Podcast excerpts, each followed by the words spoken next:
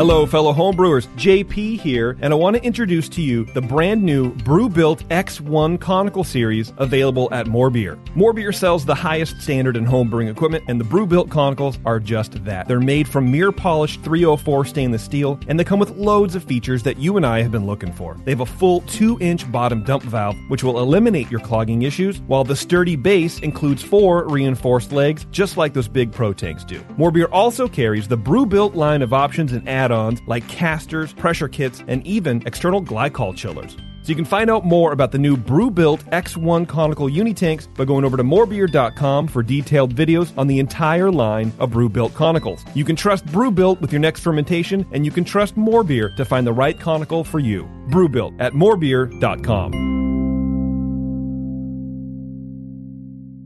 Today's Sunday session is brought to you thanks to the fine folks at More Beer. Visit them right now at morebeer.com.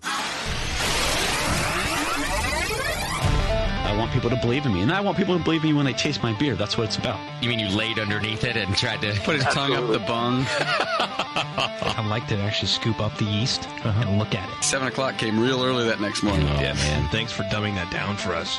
You did an awesome job. It's all about food and beer. Punch me in the junk. Man, that thing was thick. The point is just beat it like it's your dick. I like to smell it afterwards. Are you being sarcastic No! right now? Bring your body armor. I ran in my junk once on a ball valve in a kettle. That's a true happy ending. Now, live from the Brewing Network studios in Northern California, this is the radio program for home brewers, craft brewers, beer lovers, and beer geeks. It's your only source for live beer radio that brings expert brewers together with, well, expert drinkers. This is the radio program with a head on it. This is The Session.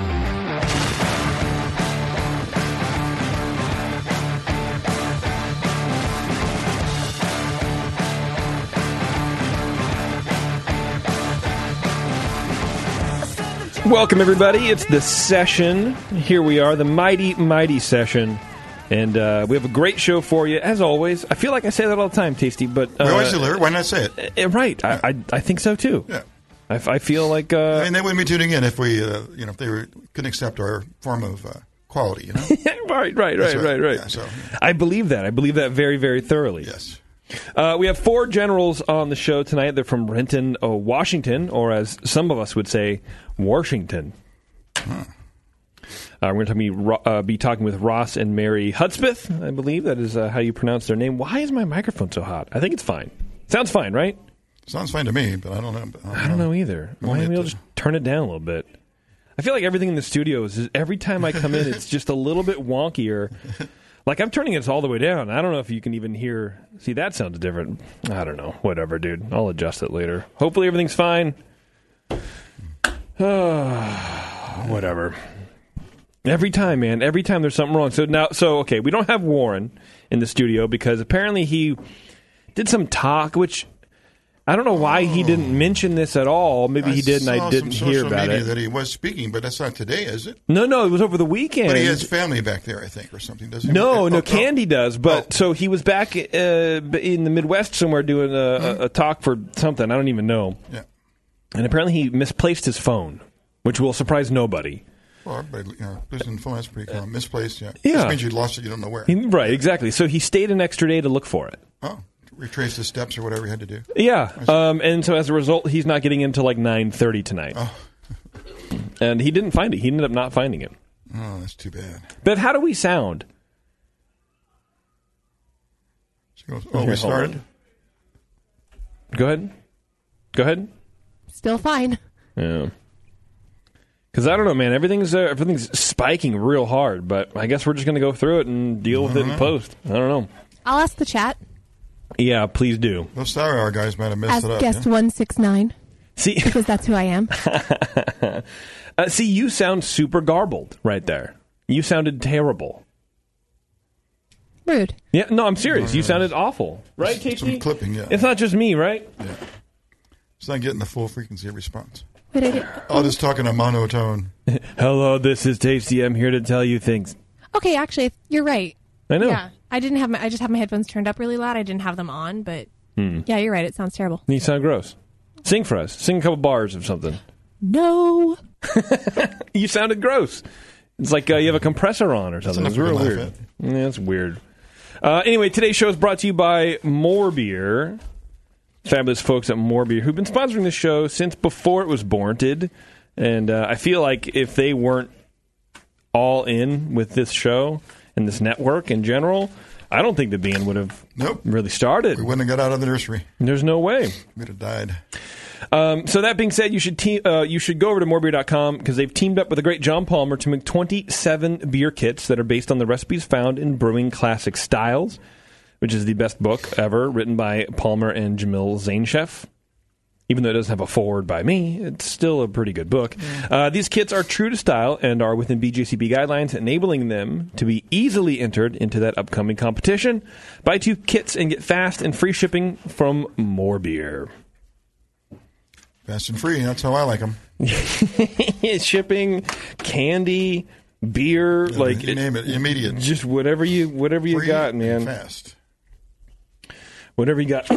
uh, like I was watching. Speaking of fast and well, not really free, but uh, sort of. I guess I was watching uh, Netflix people are doing that. over the weekend. You heard about this? Yeah. You heard about this Netflix thing? I think it might catch on. Catch it on. Yeah, yeah, yeah. And man, there's a dog pile, dog shit pile movie, and they're called like Extinction or something like that with Michael Pena. Wow. You know who that guy I know, is? the, I know the actor. Yeah, sure. Um, he acts like he's made of cardboard. He has the the man can show no emotion at all, and the movie's just terribly written. It's terribly written, He works cheap. and I hated it. I hated it. It was atrocious. Why did you keep watching it? Because you had to see how if it got Was- better? was it the, Yeah. Was it the one about the aliens? yeah, Oh my gosh, I watched that last night. It was bad. It was terrible, wasn't it? Like, tw- I, you know, I'm sitting there and I, uh, because I think I know everything about movies and script writing because I have a script. So if, hey, if anyone wants to buy my script, I'll uh, sell it to you. Uh, um, and and I look at, I, I move the mouse to see how, how long we've we've been in the movie because I think it's almost over and it's 18 minutes, 20 minutes into the movie. And I look at Taryn and I go, it's a bold move waiting till 20 minutes into the movie to actually have some action happen. It right? It was terrible. It was the slowest fucking thing in the universe. I watched two movies last night that were both Netflix movies, and they both were awful. The other one was I don't remember what it was called, but it was with um, Forest Whitaker. And, Jesus uh, Christ. um, another actor uh, named Theo James, but dude, that movie was two hours long, and it was atrocious. buns. It, It was, was- cheeks. It was worse. It was oh balls. man. It was awful. You guys aren't helping Netflix out here tonight. No, it No. was it was pretty Couple terrible. of strikes. Netflix can eat me. Well, you know they they have a lot of content Yeah. that's just terrible. Just not good. You know, I mean, There's been articles written of about like it, the like six Netflix movies I've just me. watched, I think I've liked one, of like the, the Netflix originals. and it was Yeah, it that's, was that's like what a these are, right? They're Yeah, not- yeah, teen yeah, yeah. romance comedy. Like I had no, zero expectations, so it was fine. Yeah, right. It was, it, but I didn't have any expectations with um, Expedition or what it e- expired experiential date Agn- Annihilation. experience. I li- literally I think it was. I can't think of the name. intentionally I think forgot. it was Annihilate. I- No, they it were started with an E. Extension experience. anyway, Well, I'm gonna it blocked it out. I blocked it out. But I had no expectations. I'm like, okay, I've, I've heard it was kind of bad, but woof, dude, woof. And apparently Netflix is doing this. They're just they want they're so hungry for content.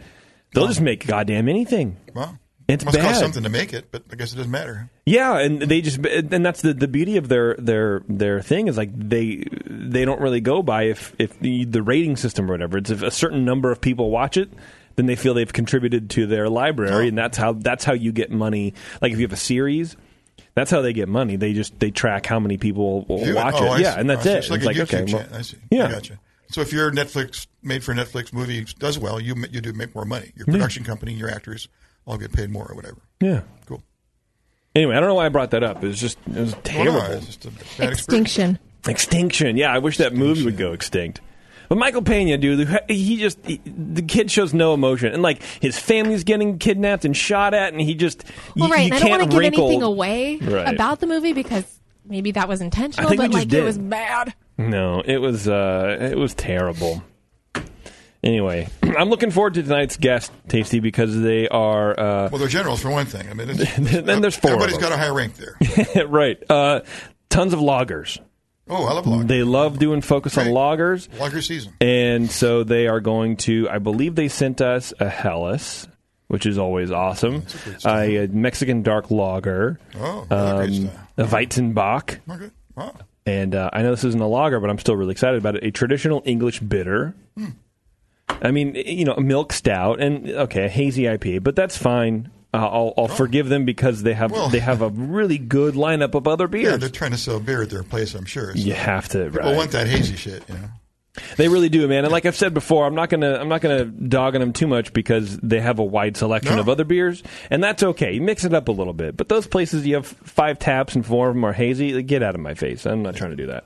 But I'm really excited to talk to, to uh, Ross and Mary um, tonight. We're going to talk about lagers, um, and like I said, Warren isn't here, which is a shame for him. I invited Nate, but I didn't I didn't hear back from him in time. So, you know, here we are, Tasty. It's just you and me, dude. We got this. Bring on those lagers. Let's go. Let's do this whole thing right now. We are going to do a little bit of feedback today. Who's, Tasty. who, who's it brought to us by today? Beer Law Center. Oh. John at the Beer Law Center, who, uh, speaking of books written by handsome people, he has a book that I wrote the forward to.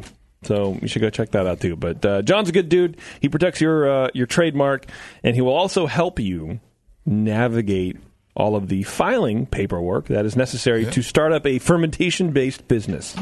Um, and even though if you may not be in North Carolina, um, he can still at least give you some pointers and some guidelines. And he knows the he's not a federal, the federal really well, too. exactly right. Uh, okay, this is a blast from the past here, Tasty. Uh, this guy is called Brett, and he says, uh, "Hey there, I was just searching for the funny Crest, be- uh, maybe it's craft beer, the funny craft beer debate in Alabama, whatever that means, and I found our friend Alvin Holmes." Remember from the Chivas Regal is certified healthy. That guy, um, he just retired. Apparently, Alvin Holmes has, uh, and uh, Brett was nice enough to give us the link to the story. And apparently, Alvin Holmes has, quote, joy in his heart. Joy in my heart, I guess it's a quote. Uh, following the election defeat. And um, got defeated. Ooh. yeah, yeah, he did not get reelected. Uh, he did not retire gracefully, I guess you should say. He got uh, defeated in battle. As Probably the were. mead lobby, I figured. Got him thrown out. Very powerful, very powerful people. Um, but I was reading a little bit about his his career, and the guy's done a lot of good, a lot of cool stuff. Um, Says uh, he helped make Martin Luther King Jr.'s birthday a state holiday in 1984. This is uh, Alabama, by the way. Um, he worked for almost two decades to get the Confederate flag removed from the top of the state capitol, which came down in 1993. Uh, throughout his career, he tried to ensure that African Americans had access to state government jobs, especially professional ones. He says, When I arrived, the only blacks they employed were janitors and maids. I feel good about the accomplishments I've made. I'm so happy that the people gave me a long time to serve. This article goes on to say, uh, but it's a legacy with a, if it's a legacy with accomplishments, it's also one of some unusual episodes and an outspokenness that on some issues seem necessary and productive, and other times seems seems hyperbolic and led to strange moments. That's how we do it. Yeah, right. Um, Holmes first ran for the Alabama House of Representatives in 1974. Um, in his first race, Holmes told the advisor he opposed tax increases, wanted to make an effort to see more blacks working as employees in the state house, and more benefits to veterans. Fighting for fair racial representation runs through Holmes' career and was an issue on which he could show toughness and savvy. Um, blah, blah, blah. this is pretty funny. In 1975, during his first full year in the body, Holmes brought a resolution to the floor of the House of Representatives that he got passed on a quick voice vote. Most representatives only later realized that they approved the document asking state departments to hire black employees. the advisor, uh, this is the uh, Montgomery Advisor, the paper this comes from. The advisor quoted one white legislator sla- saying, "quote Do you know what that little son of a bitch did?" After the vote. Uh, he goes, and Alvin Holmes says, I think maybe they'll pay more attention next time. Um, blah, blah, blah, blah, blah, blah. Fight over Confederate flag in 1993. He said uh, Governor Guy Hunt, who was opposed to removing the flag, says uh, he called him one of the most notorious racists who ever served in the Senate. Not only a racist, but a stupid racist. Uh, and I think that's pretty funny. He later threatened to blow up a state package of incentives for Mercedes Benz after meeting with black lawmakers canceled. So fighting a lot for black rights, and that's really cool. Obviously, he said, but you know, he's had some weird. He said some weird shit, and it says uh, during a debate over a craft beer bill in 2008, Holmes started his time at the podium with "What's wrong with the beer we got," which became a brief internet sensation. And I can only think that that they're talking about us. Uh, yeah, I'm sure. I don't think who else would have. Uh, who else would have given a shit? Especially in 2008. What was the, the craft beer internet scene like in yeah, 2008? yeah, well, yeah. There weren't many people like us to, you know, doing what we're doing, right? Yeah, so I'm just going to go ahead and, and take and, and, I think and we take should. credit for that. Yeah. Uh, I wonder if we have that song still. Do you think we? St- what what the hell was it even called? Oh, it's in there because Scott plays it at the beginning of every episode of the Sour Hour. Oh, he does. Oh, then we can't. Oh, then I'm not going to play it. Basically, it, it- We don't want to go that low. anything they do, I don't want to do, including talking to you, Bev.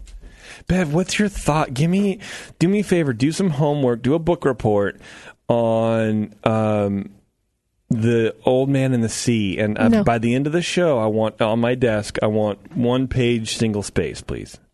That's like the that they give you homework, right? Yeah. Okay.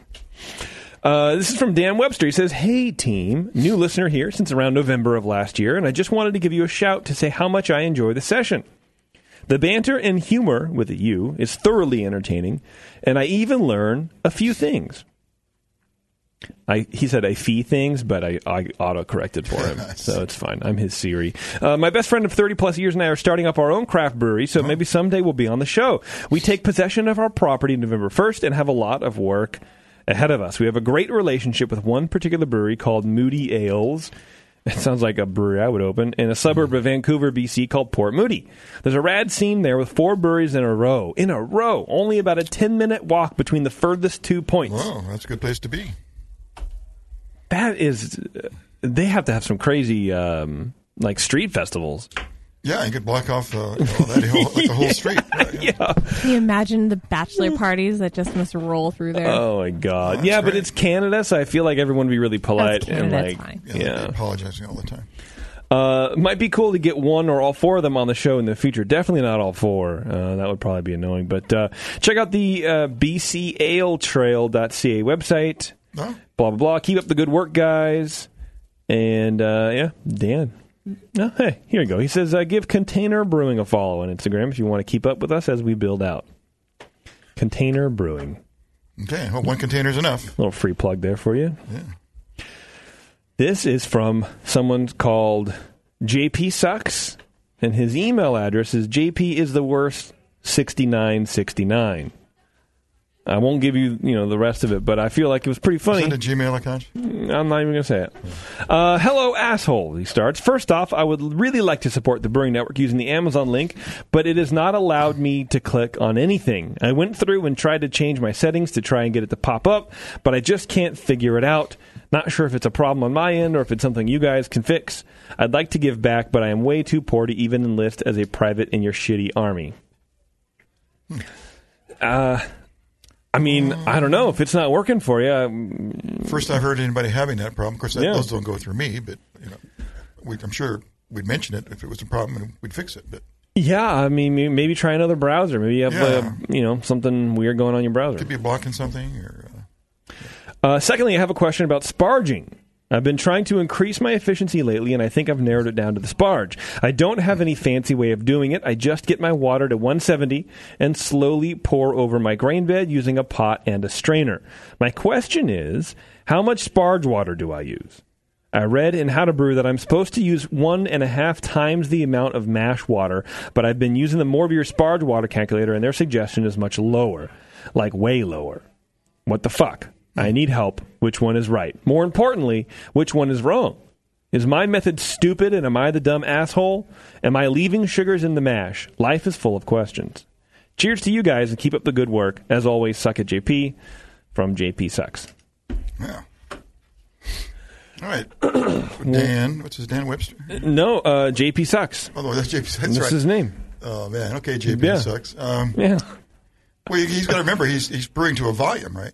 The amount of Yes. sparge water you need is the amount of sparge water that gets that gets you to your pre-boil volume. You just don't like oh sparge you know this much or that much. You know, you want to do a full boil, you got to you, know, you want to get to that to that volume. Yeah. You know, that's how much you need. My, my Right. system, my, it's it's always equal to my batch size. Yeah, exactly. If I'm doing a, a 12 gallon, uh, making 12 gallons of wort, I got to have 12 gallons of sparge. Exactly right. Yes, yes, yes. So uh, measure in your in your kettle. Account for boil off. You probably Yeah. boil off. eh, I don't know. Depending on your kettle, a gallon and a half, maybe. I don't know. You can try it. Measure that point. If, uh, you know. So if you're uh, five gallons, if you have five gallon kettle, you know six. Or if you have a five gallon batch, you want to end up with five and a half gallons. You probably start with six and a half, Right. and then um, But you just, you sparge just to that. create more sparge water than you need, and then you, again, you just you run off till, till you get the pre-boil volume that you want. Right. And the gravity should be what you've calculated that gravity should be. If it's Yes. not, then you use the wrong calculation, and Then you you have to make some. up. You have to make some adjustment there. You have to add more water, or let it run longer. You know, let the sparge run longer. If you you just make a little bit more beer, you have to change the hop hopping regimen to make add more hops because you got more. You're making more beer. A lot of which you're going to throw away when you're done boiling. That's all the that's all the downfall that's missing your, your target gravity. Yes, absolutely. Like when I used to brew, when I used to brew on a system like that, is I would just I would just get a full kettle of uh, sparge water, Yeah. and I would probably have several gallons left over, depending on what what kind of beer I was making. But Sure. then that's your cleaning water, so it's never really going to go to waste. Exactly. Um, and it's also less math you got to do. You don't have to No, worry just, about. yeah, yeah. You, you treat yourself like like a brewery would. You just have a hot liquor tank. You don't measure. You can have a flow meter, I guess, if you wanted, like, but you don't really need it. Mo- most breweries don't even use them because again, they're Yeah. they're brewing to a volume. That's what they're doing. Their recipes by volume. They collect a volume. Exactly right. So there you go, JP sucks. Just you just yeah, get a bunch of sparge water. yeah, get a bunch again, of sparge water. until you get until you it. get the right amount of pre-boil volume. That's what you, that's what you, that's what you're uh, sparging to. I wonder how he's doing it because he has a, a a strain. Well, he has. A, he said he has a second pot, so yeah, he should be fine. Yeah, So, is your method stupid? No. Are you a dumb asshole? Maybe. I don't know. Jury's still out. Are you leaving sugars in the mash?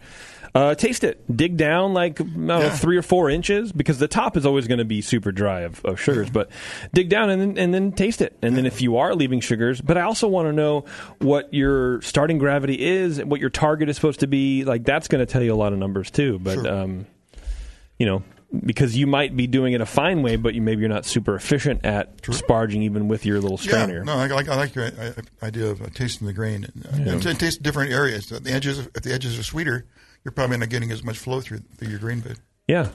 So there, JP sucks. Speaking of sucks, my kid sucks, dude. Oh, what is she? Five months? old? She's four months. Four months. But she's she's like super gassy now. She's not sleeping, and I just I was just not not You into actually, it. actually expected a, a perfect perfect child, huh? Well, I, that's what I was sold. I was sold a bill of goods. Tasty, that I didn't uh, Oh, I haven't delivered yet. Um, I don't know, man. I just the the problem is, dude. Excuse me. I get really frustrated um, Oh, yeah. with shit, and uh, it's just it's not fun, especially working this show like this shift because I have to leave early and drop the kid off at Taryn's work, Oh, and we swap the kid, and then I come in here early and whatever. When I'm hosting the show, I have to come in earlier. right, right. And if she doesn't take the naps when she's supposed to take the naps, then I can't do my other work for my other two jobs and then come and do this and then hopefully take a nap. Every day is a challenge in terms of logistics. I Y- see. yeah, it was j- especially She's just got on her these own. Mondays. Yeah. She's got her own thing. So she slept for half an hour one of her naps, and I almost punched her through the wall, dude. Like I, you're, You can you're beg all you want; it's not going to help. but you're tired. You're oh, you're Oh, yeah. sleeping, and then and then you wake up, and suddenly I'm the funniest thing you've ever seen. It's just, mm, it's had a bad day. I'm not, rough. not, not feeling it. Not feeling it today, but that's all right. It's, It's fine. a whole new world. It's a whole new world. All right, we're going to take a break here, folks. And when we come back, we're going to be speaking to four generals from Renton, Washington. Ross and Mary will be on the line. We're going to be tasting some lagers, talking about lagers. It's going to be a good time. So stay tuned. We'll be right back. You're listening to the Brewcasters, on the Brewing Network.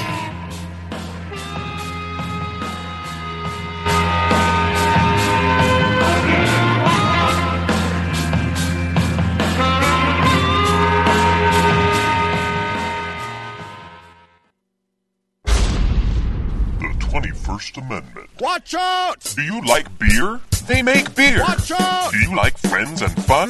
They make friends and fun. Watch Do out! Do you still like to have a good time? The 21st Amendment. Watch out! The 21st Amendment in San Francisco, located at 563 2nd Street, two blocks from the building where baseball is seen and played. Try their beers in the pub or try them in the can, featuring Monk's Blood. Made with real monk.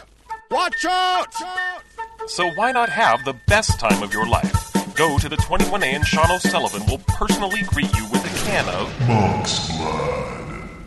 The 21st Amendment. Watch out! This advertisement is not in any way affiliated nor associated with the 21st Amendment Bar and Pub, nor its subsidiaries or affiliates. This telecast is not copywritten by the 21st Amendment for the private use of the Brewing Network. Any use of this telecast without Jamil Zainasheff's consent is prohibited. Suck it, JP. Do you know the three most important rules in brewing? Sanitation, sanitation, and sanitation. And no one does it better than Five Star Chemicals. Five Star knows sanitation. You can only sanitize clean equipment. And Five Star knows how to clean too.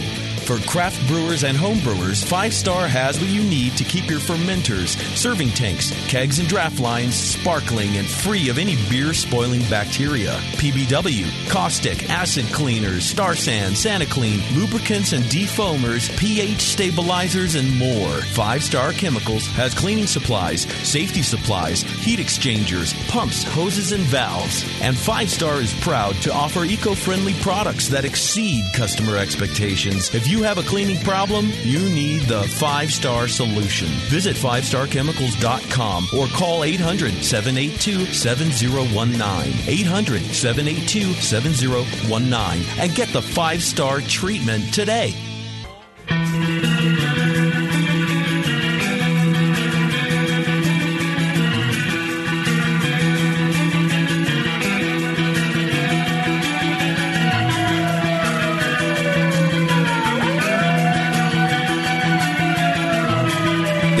The session. Because life's too short to listen to crappy radio.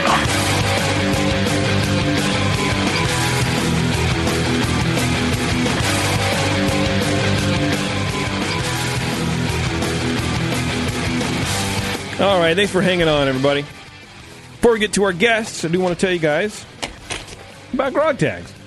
They are your one-stop homebrew customization shop. They have it all from reusable beer and wine labels to durable metal signs, high-quality coasters, and everything on the site is customizable. So get creative over on grogtag.com with one of our hundreds of templates, and we'll print on high quality materials and ship it out to you. It's easy. Check out grogtag.com today and use code BNARMY to save 10% on your next order. That's grogtag.com, code BNARMY to save 10%. And obviously, when I say, you know, we and us and ours, it's not the Brewing Network. Right. It's uh, the folks at Grogtag. All right, we should have Ross and Mary on the line. Are you guys there?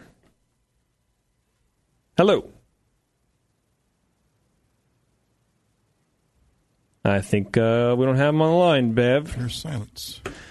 Would you mind uh, giving them a call and uh, tracking that down, please? Thank you. And it says like the uh, Skype account is Mike, but we're not talking to a Mike, right? Just Ross and Mary.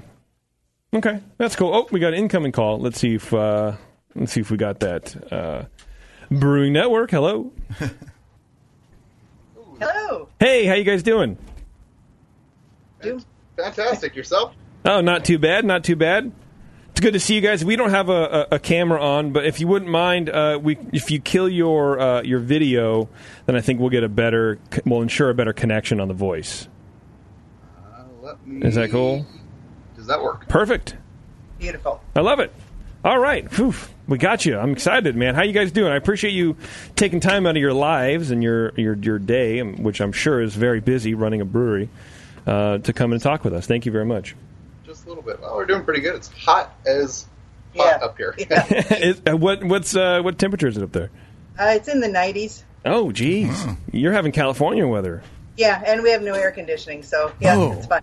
Well, we got air conditioning here in the brewery, but it's not great. So it did look like in that video that you were standing next to a fan. Are you guys like in the walk-in and trying to cool down? right in front of it. Right in front of it. Wishing we were in the walk-in. oh man, maybe you got I have to, uh, inventory hops. Everybody, I'll, we'll be back in four hours. It'll be fine. Yep.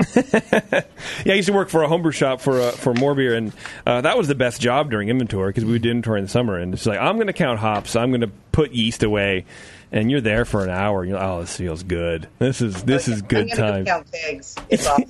yeah, exactly. I'm going to count. Uh, Mary, we have four kegs, and you know that. I know, but I need to make sure that they're Still, I have to make sure it's the right keg. Perfect. Uh, so let me get a couple things out of the way. Uh, Four Generals is the name of the brewery. Uh, how long have you guys been operating? How long have you guys been making beers? We've been open for just over two years, two years and a couple days. Uh, we've been a company since 2013, but as I'm sure you guys know, it takes a long time to get something like this off the ground. Right, right. Um, so we signed our lease in September 2015, and then we are hoping to be open in 2015, and we're like, yeah, we're this going to happen, and it turns out July 22nd, 2016 is when we actually opened the doors to the public. Oh, so about three years, so two and a half, three years. Just over two. Just over well, two. just over two open to the public. Yeah. Okay, all right. That's not terrible. I mean, I've heard a lot worse. Um, so I think you might be lucky at that. We got kind of lucky. We started calling TTB and finally got our approvals, and the uh, the city we're in was fun to work with, but uh, we made it through. They were was that were they actually like pretty supportive? Because that would also be very rare. They were supportive, but had no idea on how to be supportive. Ah. To say working with the state was the easiest government entity that we dealt with. Really? Yes, and the state was amazing. Okay, well that's good. I mean, you guys have a, a fair amount of breweries up there already, so I feel like the state should kind of know because we've run into that a lot, Tasty, where uh, local municipalities and whatnot don't they have no idea about. Yeah, their first time out, they have no idea what they need to control or how, what they what's how are they different than a restaurant. They try to fit them into some wrong the wrong hole, you know. Yeah, is that exactly what we ran into? They tried to make me put a grease trap in my. my Where's the grease, guys? Yeah, yeah, yeah. it's a grease trap. Did you have to do it, or were you, were you at least able to talk them out of that I weird ended up stuff? going uh, over the head, or yeah, over the head of the inspector and getting that changed. We did end up having to do a two-hour burn room for our all-electric brewery. Um, What's a burn room? it's two layers of Type X 5/8 sheetrock with a specific nailing pattern, and then the lid's got an air gap between the two layers. And any windows are two-hour fire rated, and the doors are an hour and a half fire rated. Wow. Oh, so if you had a fire in that room, it would burn for an hour and a half without without penetrating the wall. escaping the room for our electric system. And so the grease trap, someone actually you were like, okay, that sounds stupid, but the burn room, they're like, nope, it makes total sense. exactly. It's like, okay, guys, if that's what it takes, yeah, you were just happy at that point to find a, a way out, I imagine. Pretty much. So, uh, Ross, now you are the brewer there. Um, how did you get started in in commercial brewing, or were, were you a home brewer beforehand? What's your What's your experience like? Um, so my buddies and I were sitting around, and I'm using air quotes here. When I was 21, uh, having some beers. Of course, yes. We were like, "Hey, we can do this better." And actually, thinking back about it, I think by the time I actually started brewing, I was actually 21. But the story had started before then. Uh, so we made some really bad beers in the beginning. Uh, we had a kit that another friend had, and we brewed it up. We thought it was great, and it got us drunk. Um, but that was about it. And then uh, I kept getting more and more interested in it, and I started taking some classes. Uh, I don't know if you guys have ever heard of Larry's Brewing Supply, but they were around for 25 years or so up here. Oh wow, no, never heard of them. Yeah, so they had a bunch of uh, classes they offered. They also provided most of the smaller breweries around here with grain uh, when they were open. They're not anymore. Uh, so I took some of the classes and I met people and I joined my homebrew club and started building my system better. Uh, went from extract to all grain pretty quickly. Uh, was doing brew in a bag for a little while. Got bored of that. Said, you know, I really want to have control of all this. So ended up finding a pretty good deal on a three vessel uh, keggle system Mm-hmm. And then turning it into a three vessel keggle with HERMS and plate chiller and pumps and all the stuff that basically I have now. I tried to emulate what I was going for here. Yeah. So I brewed on that for a few years. Um, ended up with conical fermenters and temperature control and all the all the stuff you'd expect to have. It sounds like you kind of you you hit those those uh, layers or the levels, right, Tasty, of, of, of when you're homebrewing. You start with a couple pieces of equipment, and then somehow that next maneuver is everything. It's, Yeah, it's the, the pumps and all the kind of Pretty stuff. soon you right? realize where you're going. You know, like I might as well just go down it. Yeah, why, why, why shoot? You know, why does nickel dime this thing? Let's just go right for it. right, right, right. Oh, and it got to the point where it's like, okay, I'm, I'm going to save my money for some brewing equipment and some top ramen and Yeah. make some more top ramen because, yeah, I, I want that piece of shiny brewing equipment. Exactly. you just budget for the, the what's important. Yeah, and you know, in, in home brewing, and I, I wonder if commercial brewing's the same way, where you can you can buy really expensive stuff to help you do wh- you know, whatever it is, a transfer, whatever it is, but you can also cobble something together that will that will sort of work, but it won't work as well. And you kind of do you have to convince yourself that uh, that hey, this more expensive piece of equipment, like a conical, for example, in home brewing. Um, That'll help me make better beer. You know, it, it, it does, but you can also make really good beer in, in a carboy. Is there something like that on the on the commercial side where you could take that sort of I'm growing up my homebrew equipment experience and kind of you know So it's funny parallel it with that the, up. yeah okay all right Your, your timing's impeccable. okay good. I've been a mechanic uh, my entire working life until we actually got the brewery up and running. Uh, and I've got my degree in automotive restoration. I specialize in 67 through 78 Mopar muscle cars, Dodge, Plymouth, Chrysler. Oh wow. Um, and that's what I did. That's what I had a degree in. Um, so here on the commercial level, I was sitting around talking with the head plant guy for Georgetown Brewing because he's a friend of mine. And he said, "Oh, you need a glycol system. Don't go spend fifteen, sixteen thousand dollars. I got the perfect unit for you. How many tanks? You know, blah blah blah. How many barrels?" And I told him. He said, "Oh yeah, my system I got for you work uh, work great. Come down and just pick it up out of my garage." So I go down, and it's an old Copeland scroll compressor, um, air conditioning unit, and then he had a heat exchanger. And so we got the whole thing put together. Um, it's an R22 system. It works pretty good uh, until last week when it got really hot up here, or two weeks ago, I guess. Uh, and the thermocoupler inside of the compressor decided to start over pulling amps. So I ended up sitting on my butt for probably two weeks trying to figure this out. I'm not an HVAC technician. Um, I know way more about it now than I ever have. uh, and it ended up being a five dollar part, but he did save us, you know, fifteen thousand dollars because of being able to put this system together that was off the shelf parts, but not designed as a glycol system. Ah, That's the homebrewer's in- ingenuity, man. It's it's not designed for this, but I'll tell you what I'm going to do.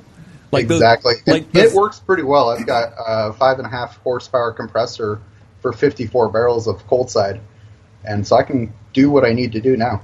There you go. Hmm. There you go. Is it something you're looking you're looking forward to in the future to get a, an actual glycol system, or is this going to work for you and you can kind of part it out to to do what you want it to do? Uh, going forward, we're not going to be able to use this one because we're look, actually looking at a 20 barrel brew house now. Oh, geez. Yeah, so, but Terry, the same guy, who said, Well, I've got Georgetown's old unit. That's another one of these special ones. So I'm trying to convince my partners at some point that we should go and buy a normal Uh, built one, which sorry. means we'll probably end up with one from Georgetown. Nice. Uh, can't. Oh, okay, I was going to say it was hard to hear because the comp- it sounded like the compressor came on. Yeah, sorry about that. No, that's all right. Be off here in just a second. Cool. Yeah, if we can kill that, that'd be uh, uh, that'd be cool. That help out. Yeah, it's uh, it's it's it's I don't know. I guess re- refreshing or interesting. I guess tasty. I don't know to, to to hear that that kind of stuff still happens on the commercial side. Well, when you you're know, first as well. starting out, you don't have the fifteen thousand, or you got a better place to put it. I mean, you may have it; it may be in the Yeah. budget, but you go like, well, if we can get this for free, then yeah, it's probably a good move. Another uh, custom built seven barrel tank for us because I took a tape measure Oh. uh, after being open for a year and I said, I got this much space.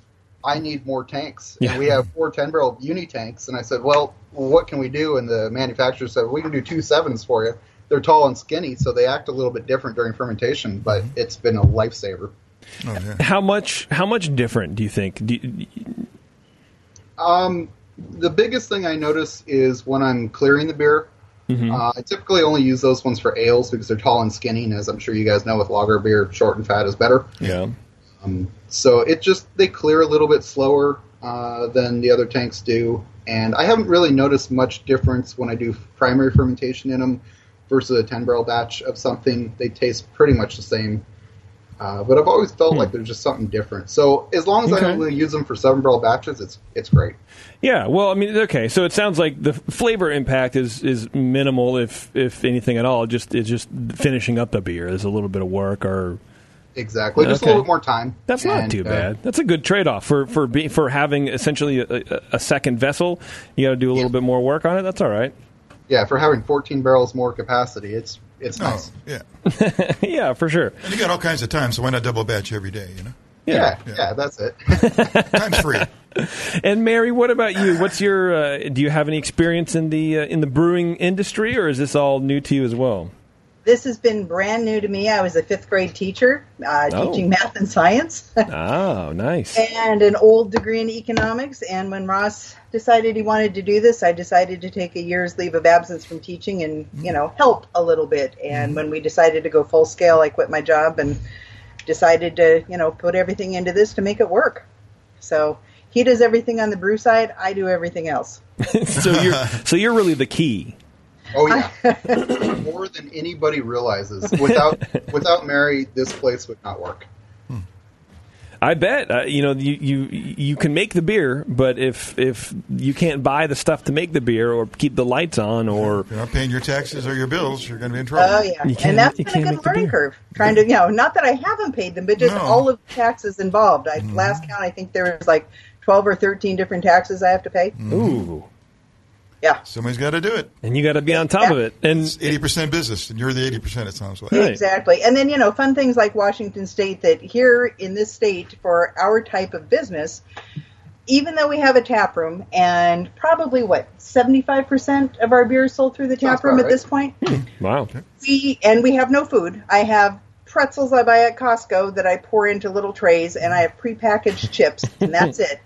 We all have to have our food handlers permits, but we don't have to have our mandatory alcohol servers training permits.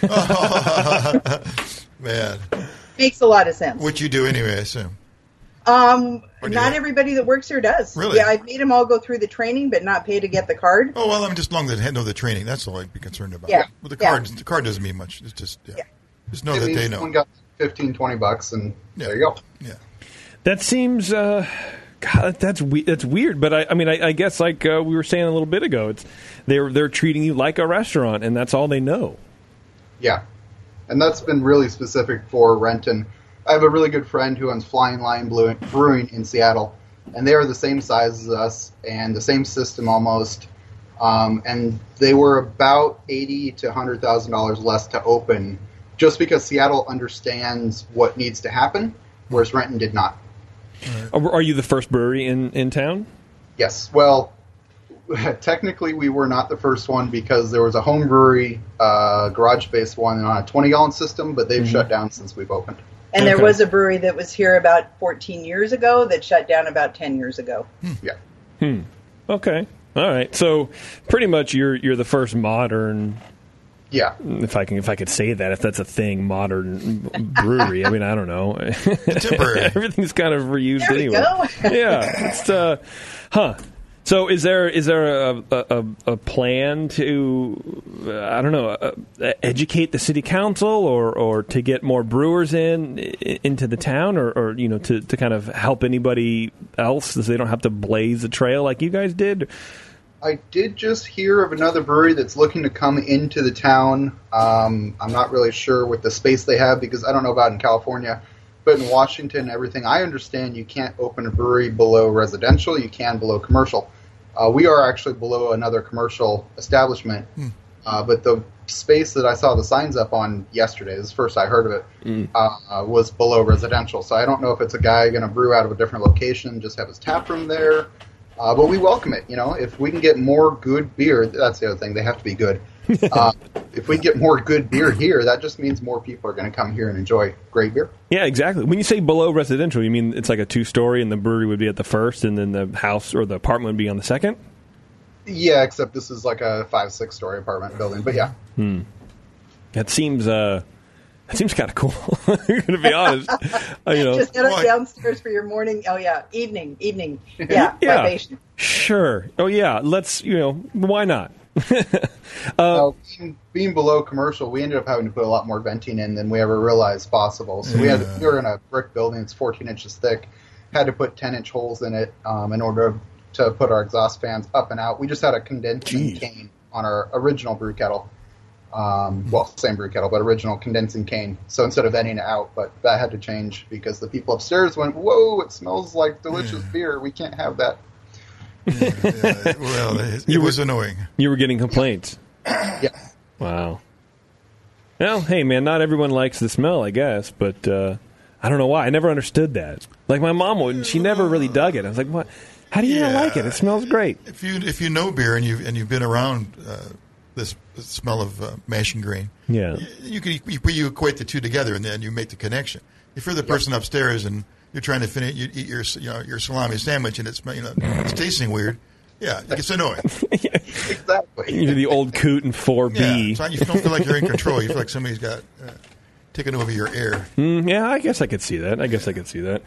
So, uh, Ross, why the focus on uh, German beers and lagers? What's what, what do you do? Don't you know that West Coast cloudy IPA and pastry stouts are the thing?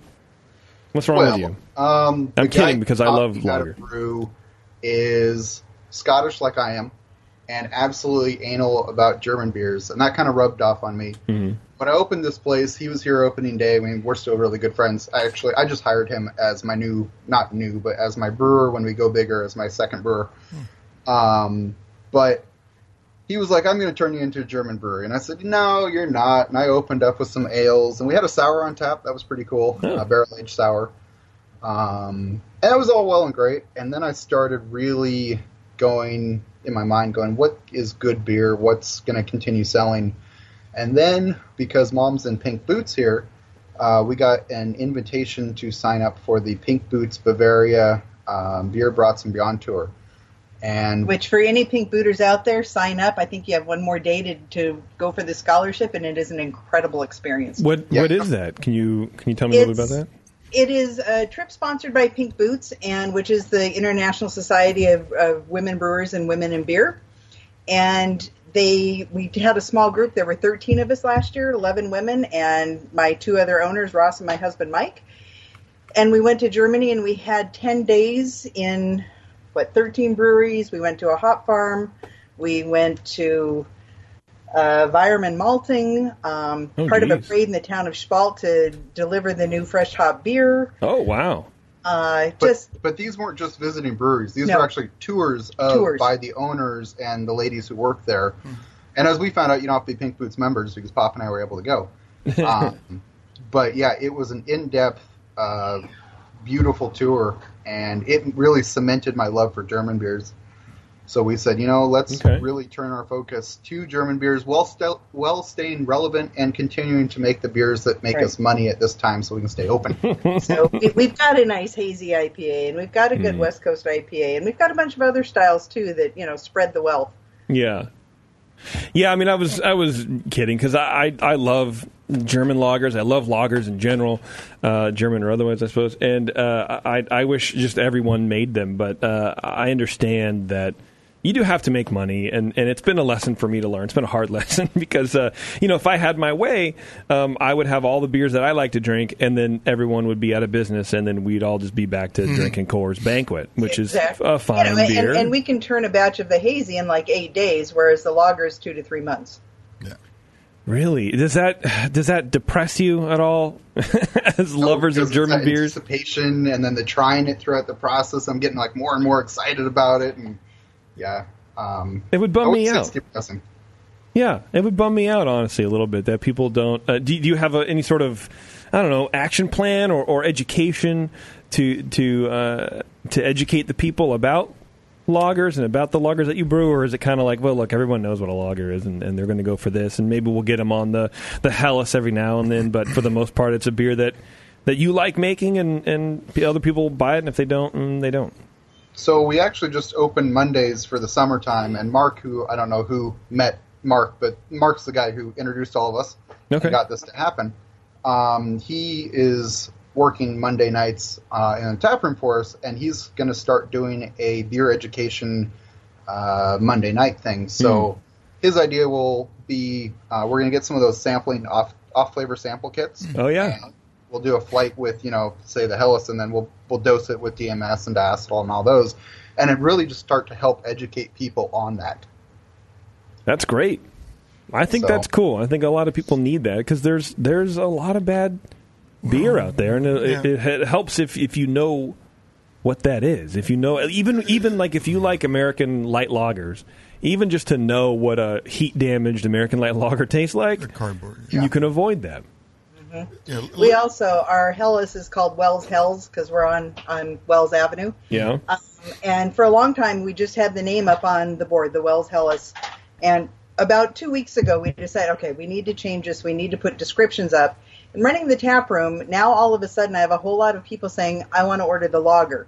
Mhm. And it, I've gotten written up there, Wells Helles colon Bavarian lager. Mm-hmm. And I have a whole lot of people that now that order the lager or the German red ale instead of the alt beer, um, the you know dark wheat beer instead of a Weizenbock. So just putting up more descriptive names Yeah. up on our menu board has really bumped sales of, of those beers. Oh wow! Yeah, any information the c- consumer can get just enhances their experience a lot. And then when they leave, they're smarter, knowing that they're drinking a, a Hefeweizen versus you know a beer that, that you know they don't know what the style is. Exactly. It, it, it sounds like there's much more education about styles, and people are keying into that. Is that what I'm, I'm hearing? So you, you put up that uh, the Helles is a lager, and people are, are, are hitting on that because they they're familiar with it versus versus the the name Helles. Like, oh, I don't know, I'll just do the IPA, but the the they kind of key into. Most definitely. Yeah. When we did the same thing with the Pilsner, it was a big jump in sales. It was like, oh wait, I've heard that word. I know what a Pilsner is. It's a lot. Well, I appreciate that honestly because you know there's nothing more frustrated than going into a bar or a brewery and not seeing any styles at all. And you know I'm, I'm possibly overeducated. I know too much for my own good, and uh, it makes me miserable. Uh, but uh, you know, going into a thing and like, okay, it's, it's a here's a cool name, but I don't know what that is. I can kind of guess maybe by the alcohol percentage, but for the most part, for the uninitiated who are you know just coming in for a casual beer, um, uh, the more they know about the style they're drinking, I think the better overall we're going to be as a as a industry. Yeah, most definitely. And I've noticed a lot of bars too are getting the new digital TV screens, Yeah, and uh, people are able to look at on their phone. And I see people looking on their phone and going, "Oh, that's a whatever." I mean, we don't have that here because we don't rotate through beers very often, mm-hmm. Uh, and it's not really the style we were going for for the look of the tap room. But that's pretty cool. It helps educate a little bit more. It helps them kind of understand what they're what they're about to order. yeah, but you know, I, I I think there's something to be said for the face to face education rather than the the digital. You No, know, for sure. digital's cool, but you know, I kind of want to talk to someone about it. And I, I feel like if you're going to the tap room, you're you're a, a talking kind of person. But it sounds like you have that kind of vibe going, anyways. There. It's it's pretty amazing because I love you know I work the tap room three days a week and I love the people that come in that don't know much about beer and to be able to talk with them and explore and figure out what they like and say okay I want to give you know have you try a few things and tell me what you think and where you're going and be able to talk and explain what things are Mm-hmm. um, is fantastic. And I've had so many people later, it's like, oh my gosh, this was so great. Thank you for taking the time. And yet that's what really brings me joy is, you know, I, I was a teacher. so it, it really helps and it, it, it makes my day go a lot more quickly if I can talk with people and have a good time and to educate someone is really a plus. Everybody wins. They win. You win. Exactly. Right. That's great. Well, it's great you're doing the Monday night training. I'm a little. I, I when you say you're going to be teaching the off flavors, you know, that's a. Uh, I'm just a little bit of warning there. That's a two edged sword. I mean, sometimes if you learn the off flavors and can detect them, your your drinking experience is not going to be as good as it was before. You're going to go into a place and go like, "Oh, this is that corn thing." I see. You mean like what you and I and everyone Yeah. here experiences? Yeah, so so off flavors to me, training is more for people who make beer and troubleshoot beer. Not so, uh, the average consumer is probably better off learning about styles and and the descriptors uh, for tasting beer. Like, what does that descriptor mean, or when do you use it? That is, uh, uh, Mike. I think you said Mike's name. Uh, he could be better, better off just doing like a, a flight of different of six different uh, Hefeweizens and have people just share their thoughts on what they're tasting. Have him, you know, quantify those into the normal tasting terms for those for those beers. Yeah, that's a good suggestion. I mean, you could do both, honestly. You could do both. You could do one. You could do one off flavor and then you could go in and do like a flight of uh, some, a beer tasting. Yeah. Sure. How big is uh, Renton? What kind of population you guys got out there? Who? That's a good question. I have no idea. Maybe what's 80, 100,000? Okay. So you're pretty big. I mean, What- Concord. We're basically 20 minutes from Seattle, downtown Seattle, if there's no traffic. I mean, you know, right now it's probably two hours. Right. But, you know, 10 miles or so. right. Okay. It says we're uh, just over 100,000. Okay, that's bigger than Concord, I think. That's Mhm. about yes, but half the size of Twin Peaks. I think. Um, I'm just kidding. I think uh, Contra Costa. I think our our county here has hundred thousand people in just the county. Oh no, this I is a big county. It's got more than Are you sure? Oh yeah, yeah, yeah. No. Well, I'm It's stupid. one I of the guess. biggest counties in the Bay Area. Yeah. That's huge. Okay. Geo- What- and yeah, geography. and geography. to, well, yeah, uh, and to only have one brewery, I think that's kind of amazing. Yeah. We, I mean, we've got others right around us. The next town over, we've got you Oh. know one in Tukwila and one down in Kent. The next town in Newcastle. So all of the Hmm. towns surrounding us each have at least one. And literally, I can pop over the hill and within, again, no traffic, 10, 5, 10 minutes, I'm in a place called Georgetown that has seven, eight, nine Jeez. breweries. And you know, Seattle, I have no idea how many there is right now at this point, but Probably Yeah. 180. yeah, we're we're in the the land of a whole lot of breweries right around here. That's true. Well, good. I mean, there'll be uh, beer drinkers, and that's what you're looking for. Mm-hmm. Yeah, you want to pull them. You want to pull them into your spot Yeah, too, for sure. Checking out those lagers. Yeah.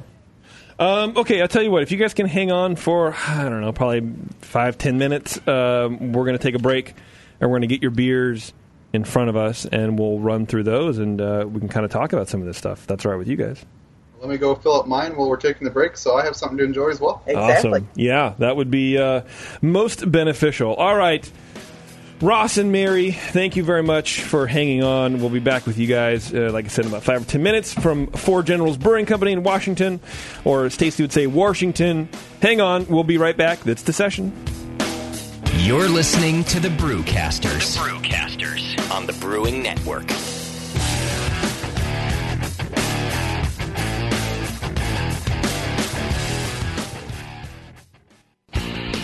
Your support of the Brewing Network means everything to us. We couldn't produce shows without you. And we love giving you something extra for that support. Like Brew Your Own magazine. You already know it's a great brewing magazine full of recipes, equipment how to's, discussions of beer styles, and brewing techniques. Whether you're new to brewing and just starting out or you're an old pro, you'll always learn something from the articles in Brew Your Own. Plus, their amazing special issues like plans for building a Brutus 10 system, 250 classic clone recipes, and the Homebrewer's Answer Book. Brew Your Own magazine and BYO.com are awesome resources for any brewer, whether for yourself or as a gift when you subscribe or resubscribe from the Brewing Network homepage, you directly support programs like this. Get a great magazine and support the Brewing Network. Subscribe to Brew Your Own right from thebrewingnetwork.com. Are you looking for a simple brewing system that's great for all grain brewing, but everything on the market seems to be full of compromises? Blickman Engineering has the answer. The Blickman Brew Easy All Grain Brewing System. The Brew Easy is a complete system with easy upgrades and a beautiful compact design, perfect for any size brewing location. At its core, the Brew Easy is built on two gorgeous Blickman Boilermaker brew kettles, a high temperature March pump, and either a top tier gas burner or the new Boil Coil electric heater. The Brew Easy adapter lid allows the pots to stack on top of each other, forming an efficient, strong, and compact brewing setup that comes in 5, 10, and 20 gallon batch sizes. Upgrade your Brew Easy system with full automated control by adding a Blickman Tower of Power temp controller and make moving around easy with the Blickman Kettle Cart. The Brew Easy is modular. If you already own a Boilermaker kettle, you can build your Brew Easy by purchasing just the modules you need. The new Brew Easy all grain brewing system. See it today at BlickmanEngineering.com and brew with Blickman quality on your new Brew Easy easy. Since 1979, Williams Brewing has offered the finest equipment and freshest ingredients and the best customer service in the business. Check out their brand new patent pending mash and boil 110 volt electric mashing and boiling unit. This compact all stainless unit lets you mash, sparge, and boil just about anywhere that has a 110 volt plug. Double wall construction adds to efficiency and safety, and a precise thermostat keeps temperatures where you want them. Unlike insulated buckets and converted coolers, multiple temperature temperature rest mashing is easy to do, all for under 300 bucks. They also feature the Mark II wort pump, a magnetic drive high temperature pump that does the work of pumps that cost twice as much, as well as exclusive Brewer's Edge regulators and quality Keg King kegs and disconnects. Check them out today at williamsbrewing.com to brews their vast selection. Hey, my brewing brothers and sisters. This is Jamil Zainasheff, and I want to tell you about Heretic Evil Twin. You might be familiar with my homebrew recipe, which uses massive late hopping to create a balance between the malty sweet and the hoppy bitter, along with an outrageous malt and hop character. I wanted a beer with the same bold hop and malt character, so we played around with the homebrew recipe until we were able to make a great commercial version too. We've created a beer rich in malt character, full of caramel, toast, biscuit, and an ever so subtle roast note. On top of that, we piled in an insane amount of Citra and Columbus hops at the end of the boil, as well as in dry hopping. This damn the cost approach to hopping gives Heretic's Evil Twin a great blast of citrus and tropical fruit that can't be matched by any other hop. The result is a bold, malty, hoppy, but easy drinking beer. This is our top seller, our flagship beer, and I couldn't be prouder of it. Cheers. To find Heretic beers near you, click on Find Some at hereticbrewing.com.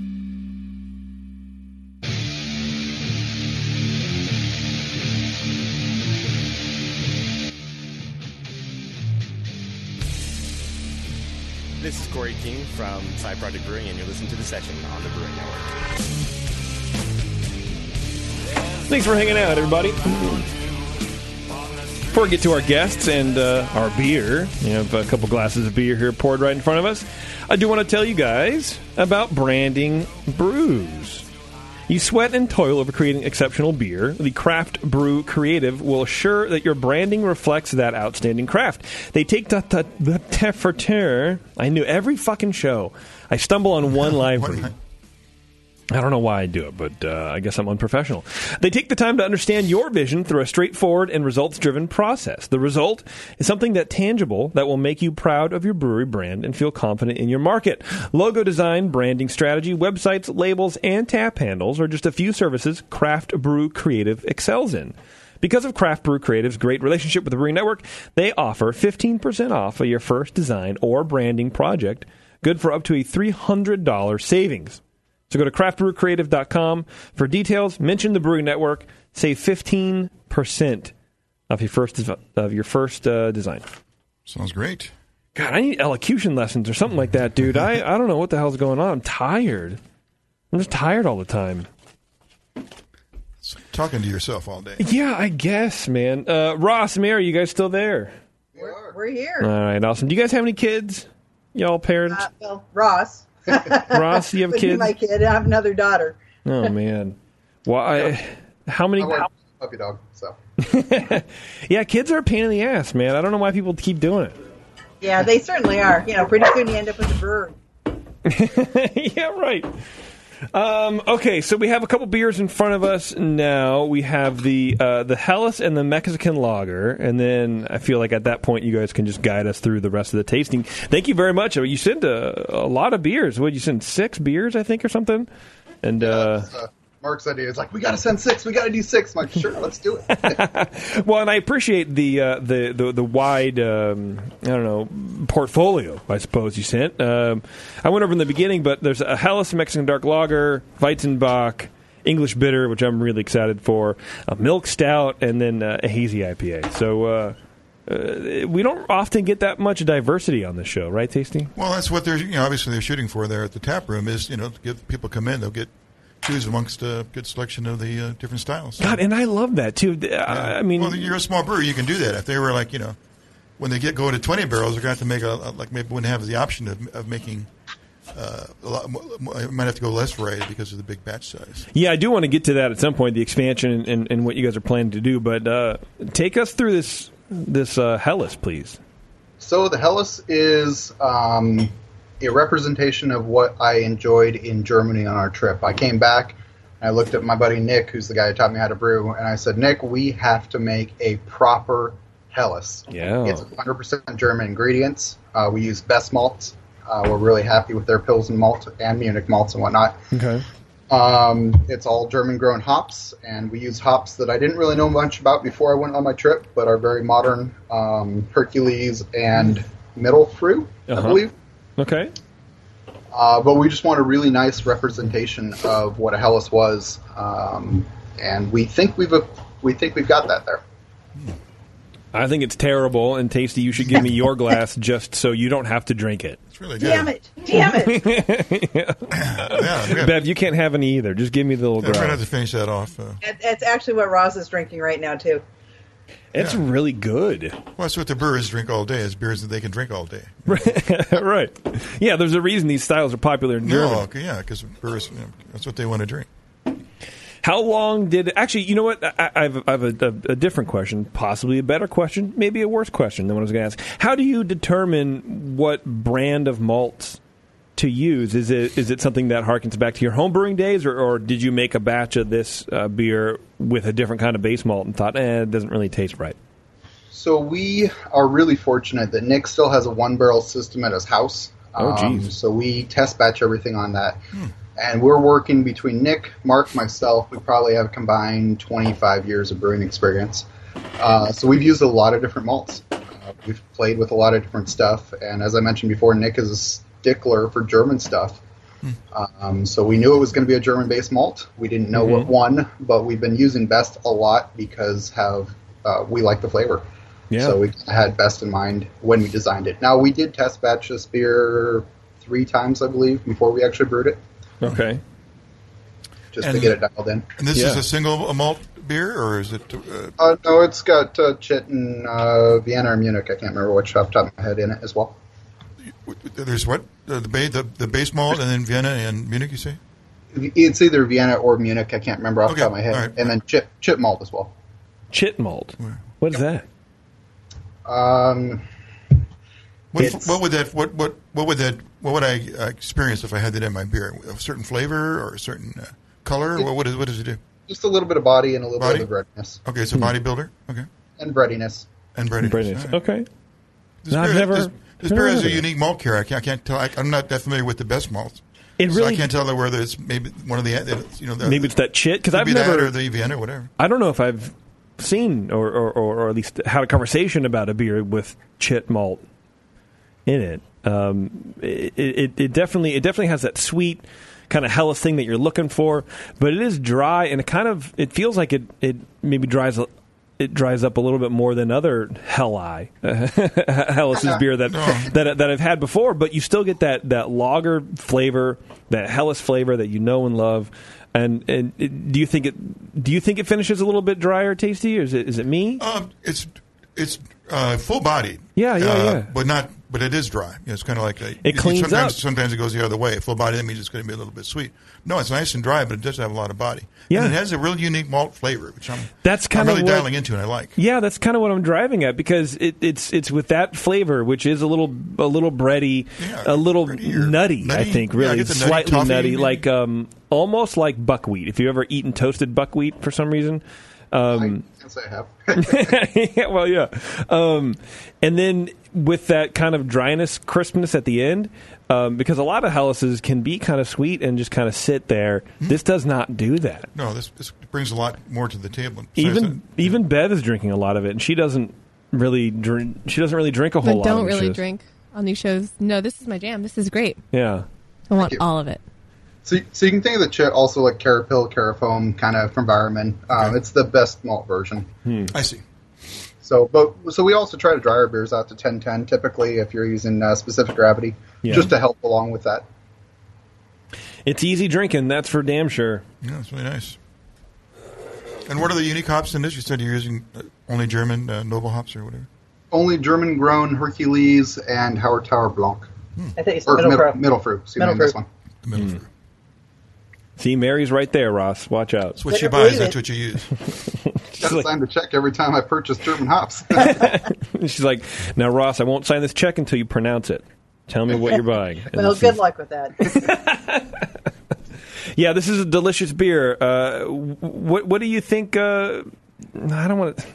What am I trying to say, Tasty? I don't want to say like, hey, what are the sales on this beer? I don't want to be like, I don't want to be that. But h- how often are Let's just people say buying it's it? Flown, it's flown out the door, and we're down to less than a barrel left. Okay. Um, you know, it, it's we, we tapped it in June. Yeah. So for a lager beer, our Pilsner sells pretty well, um, but this is outsold the Pilsner probably five to one. It does not sell like the IPAs, which that hazy IPA you guys have is our number one selling beer every day, Of day in, day out. And then sometimes West Coast IPA overtakes it. Um, but the Helles is in the top five. It's really good. It's delicious. How many beers do you have on at any given time? About 12. We've got Yeah, what, about 12. 18 taps, and two of them are always cider that we get from a local cidery. And two are, we make sparkling water. Oh man. Yeah. See, that's that's what we, have need a here. reverse osmosis uh, water filter. Yeah. So we just take the, the RO water and throw the CO2 on it, and two or three days we've got amazing sparkling water. I love it. Yeah, I want to come live there. Come on up, Beth. I love cider, and God, I love sparkling water too. And God, I fucking I love this beer. I know. We we actually have people that come in and get growlers of the water. really? No, I would totally. I I would be that person. I would absolutely do that. Mhm. and Bev, I take it home all the time. I would too, man. Yeah, that's that's a good beer. Yeah, that that's that nuttiness, man. In the end, that's uh, that's delicious. You guys did a good one on that one. Um, let's hit this Mexican lager real fast, which is called. What is it called? I can't find my notes. Retencito. Rentencito. All right. What's the uh, what's the deal with the Mexican lager? So that one, we were really excited with the German brewing traditions when they came to Mexico back in the day, and they brought their Vienna lagers with them. So we said, what can we do as an homage to that? So we went ahead and piloted up in a completely best malt recipe of Vienna lager, and then we called up our local Skagit Valley Malting, which is just north of us by about I don't know hour hour. Okay. And we said, hey guys, we really want to start using your product because you're local. It's all Washington. Hmm. What can we do in the lines of what the Germans did when they went to Mexico and making that beer? And so we teamed up with them. We got their malt, uh, their Copeland Pilsen malt and their Copeland Vienna malt. And then we also, um, because traditionally Mexican lagers have adjuncts in them, we called up our friends at Cascade Beer Candy and got some of their candy beer syrup, which is a rice base. No, it's a candy candy say candy cane candy stock based uh, syrup, and we made the Mexican lager with that with the uh, white lab no yeah white labs Mexican lager yeast. All right. Let's take a sip of this, tasty. I'm a sucker for a, a Mexican lager. Sucker Nice. for 'em. And you guys are on the forefront because we aren't tapping it until Wednesday here in the tap room. Yeah, so your guys is probably not 100% clear. Uh, it's gotten clear in the tank by now. But, oh no, uh, I think it's I think it's pretty it's pretty clear, man. Yeah, I wouldn't I wouldn't uh, say something. Yeah, it looks good. So we got a scoop, tasty. Yeah, we're good. We're only ones. This is the first let's just, time. let's just check it on tap right now. That'll be number one. love it. This is a g- this is a good beer. That's another really solid. Yeah, it's really good. Well built, well made, clean. Yeah, and then but that and, and this one finishes about 10-10 also, Ross. Yes. Yeah, most of our beers do, except for the Yeah. milk stout, which is a 1030 to leave a bunch of that sweetness in there. Yeah, yeah, It's a yeah. big beer. Um, yeah, and there's that there's that dryness, just kind of cleaning everything up because it has some sweetness to the to the to the beer, but it doesn't linger. I mean, you know, a little bit, maybe the kind of darker flavors a, a, a tad, but that's kind of what you want, I think, in a beer like this. Exactly. So how do these Copeland malts compare to the uh, to the to the best? They are a unique flavor. Um, I read an article today in a magazine. They're talking about brewers are just discovering the different flavors of different malts from different places. I'm going, what? yeah, okay, if that's Yeah, if the hop- if the hops was the only tool you had, that'd be horrible. exactly. Um, so the, the Skagit Valley, they've got three or four different pilsners, uh, or different varieties of malt that they make into Pilsen malt and Vienna malt and all the other stuff. Um, the Copeland's kind of their standard, and we've been really happy with what we've been doing with it so far. We are going to start test batching some of the other ones just so we know what they taste like. Uh, we, we just we started with that one. We were happy with it, so we decided to go forward. Yeah. Are you going to try to move to more uh, uh, as as much local malt and as local products as, as you can? That seems to be the vibe I'm picking up here. Local beers, the German beers will stay German malts. Yeah, yeah. But for everything else, you're you're you're you're going to push towards toward the local guys, local yeah, you, just- you can't replicate the flavor of something that comes from Germany, though. No, no, no, no. People are people are trying. people are trying. Uh, but that's uh, you know that that's great, and I think for, for regional breweries uh, um, and and maltsters, I, I think that's a good combination. I wonder if you will see more little family maltsters start popping up to feed the kind of smaller neighborhood breweries in their state or their region or whatever? That would be so cool. When we were in Germany, I would ask the brewers sometimes. I go, "Where do you get your malt? Do you get it from Weyermann? Do you get it from mm-hmm. Best?" And they're like, "What? No, we get it from mm-hmm. Hans down the road. Who malts his malt house has been doing it for hundred years." Wow. Can, So, can Hans really- make money at that? I mean, how at, at some point is that sustainable or I don't even know. Well, Hans are too because they sell their pints over there for a lot cheaper than we do. So it's like Yeah. I don't, I don't get it. But they've got twelve hundred breweries, I believe. I think. Wow. Yeah, it must work out. I don't know the economics or you know what, what Hans needs to, uh, to live on or whatever. It Exactly. must work out. Otherwise, he couldn't do it for 100 years if he's losing money for uh, 99 of those. Well, you know, on the other hand, his beer's cheap, so there you go. well, that's true. People will just buy a ton of it then. Uh huh. Yeah, that's a good Mexican lager. I I, uh, I like that. And those those kind of darker raisiny notes, uh, almost like raisiny plum. Yeah. Kind of yeah, hint- that's the Carafa three. I've noticed gives it that nice plum flavor. Okay. Our Schwartz beer, which we didn't send any down because we're still piloting, has got quite a few of those plum notes to it. and Mm. It just plays really nicely with the the lightness of the dark lager. Yeah, and I, th- I think that's what this is as well. It, it's it's pretty unique for a for a, a dark Mexican lager. Yeah. That Certainly I've ever within that tasted. style, but it's it's really unique. Yeah. What's the ABV on this beer? I believe that one clocks in at six percent, but I'd have to check my notes. Wow, I would be shocked at that. That doesn't does not drink like a six percent. No, no sign of that alcohol Beer. at all. That's why I like to balance things. Even our seven point four West Coast IPA people are like, "Oh, that's a five percent." I'm like, "Well, drink three of them and tell me it's a five percent." yeah, for sure. So you use the Hallertau hops on this as well, or do you? Uh, Yeah, that one's got um, the Blanc Mm-hmm.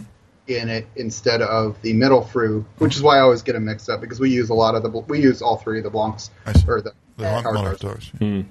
Yeah, so uh, and then it also uses Hercules to bitter. Okay, I see. That's your We use we use Magnum and a lot of stuff, uh, but that Hercules after the Germany trip, I was like, that's really cool. I like it. I like the little bit more fruitiness it has versus the Magnum. Oh wow, it carries over all the way through. Huh? Wow.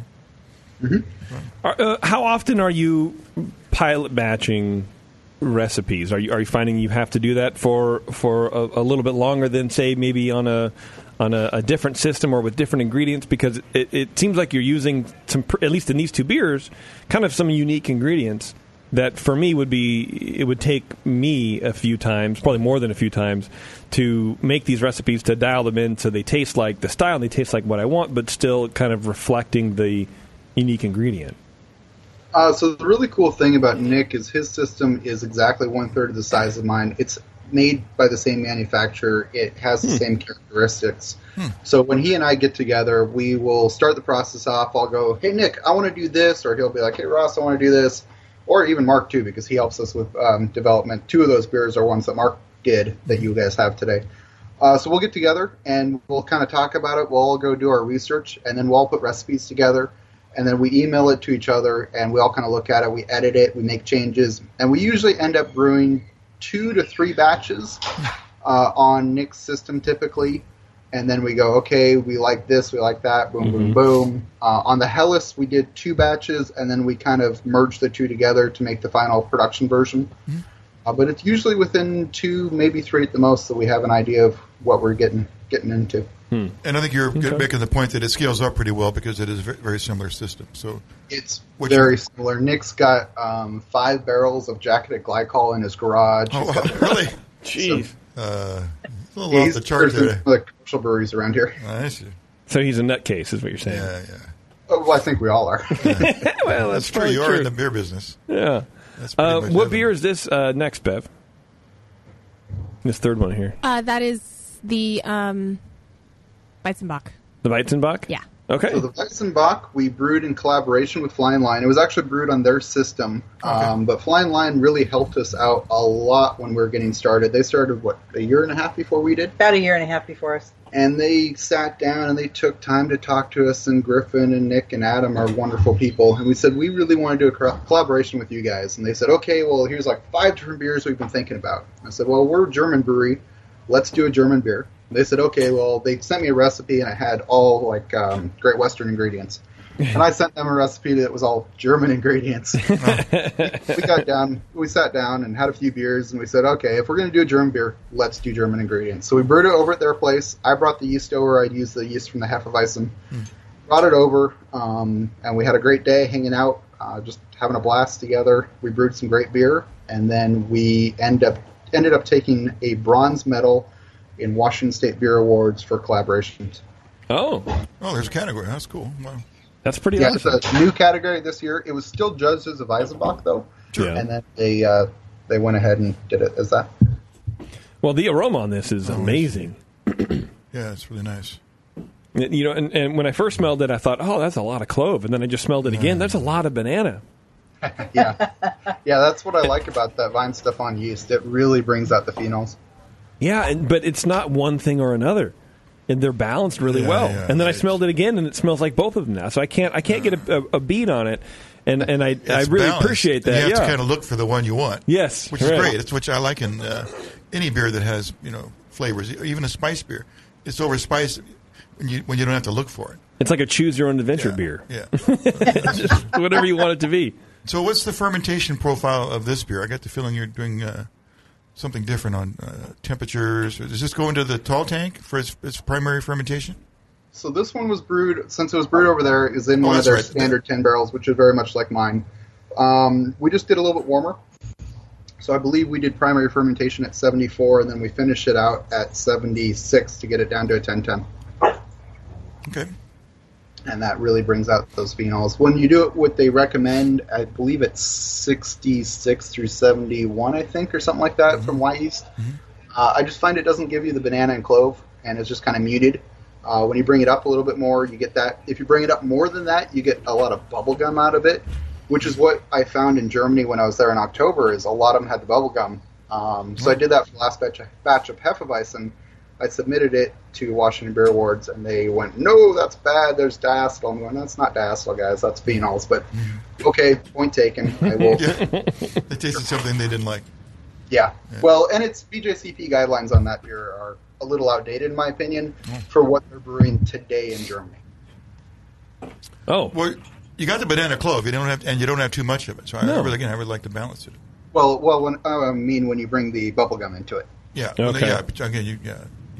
I'm not used. Yeah, even the dog agrees. I mean, that's you know, when when you when your dog can figure out what BJCP guidelines are supposed to say, then that's pretty much. That's a good dog. What do you think? Uh, yeah, I mean, bubblegum. I don't know. Do you get? No, I don't get that in the spirit at all. No, I don't think so. I've got I had, had beers where I did get it. Yeah, Yeah. Well, that, that one was done a little bit cooler, so you shouldn't be getting it in there. yeah. That's a delicious beer. What's the ABV on this one? Seven one or seven two.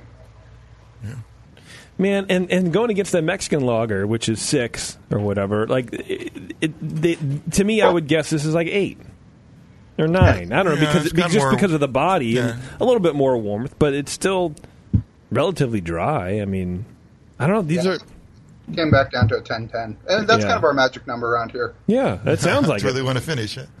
Yeah, we've taken them lower and just not been as happy. We've done them higher, and and I, I go within point two, so maybe it's a 10-12, but Uh-huh. um, that gives me the results I'm looking for. Excellent. What's going on, Bev? There's styrofoam Oh, okay. All right.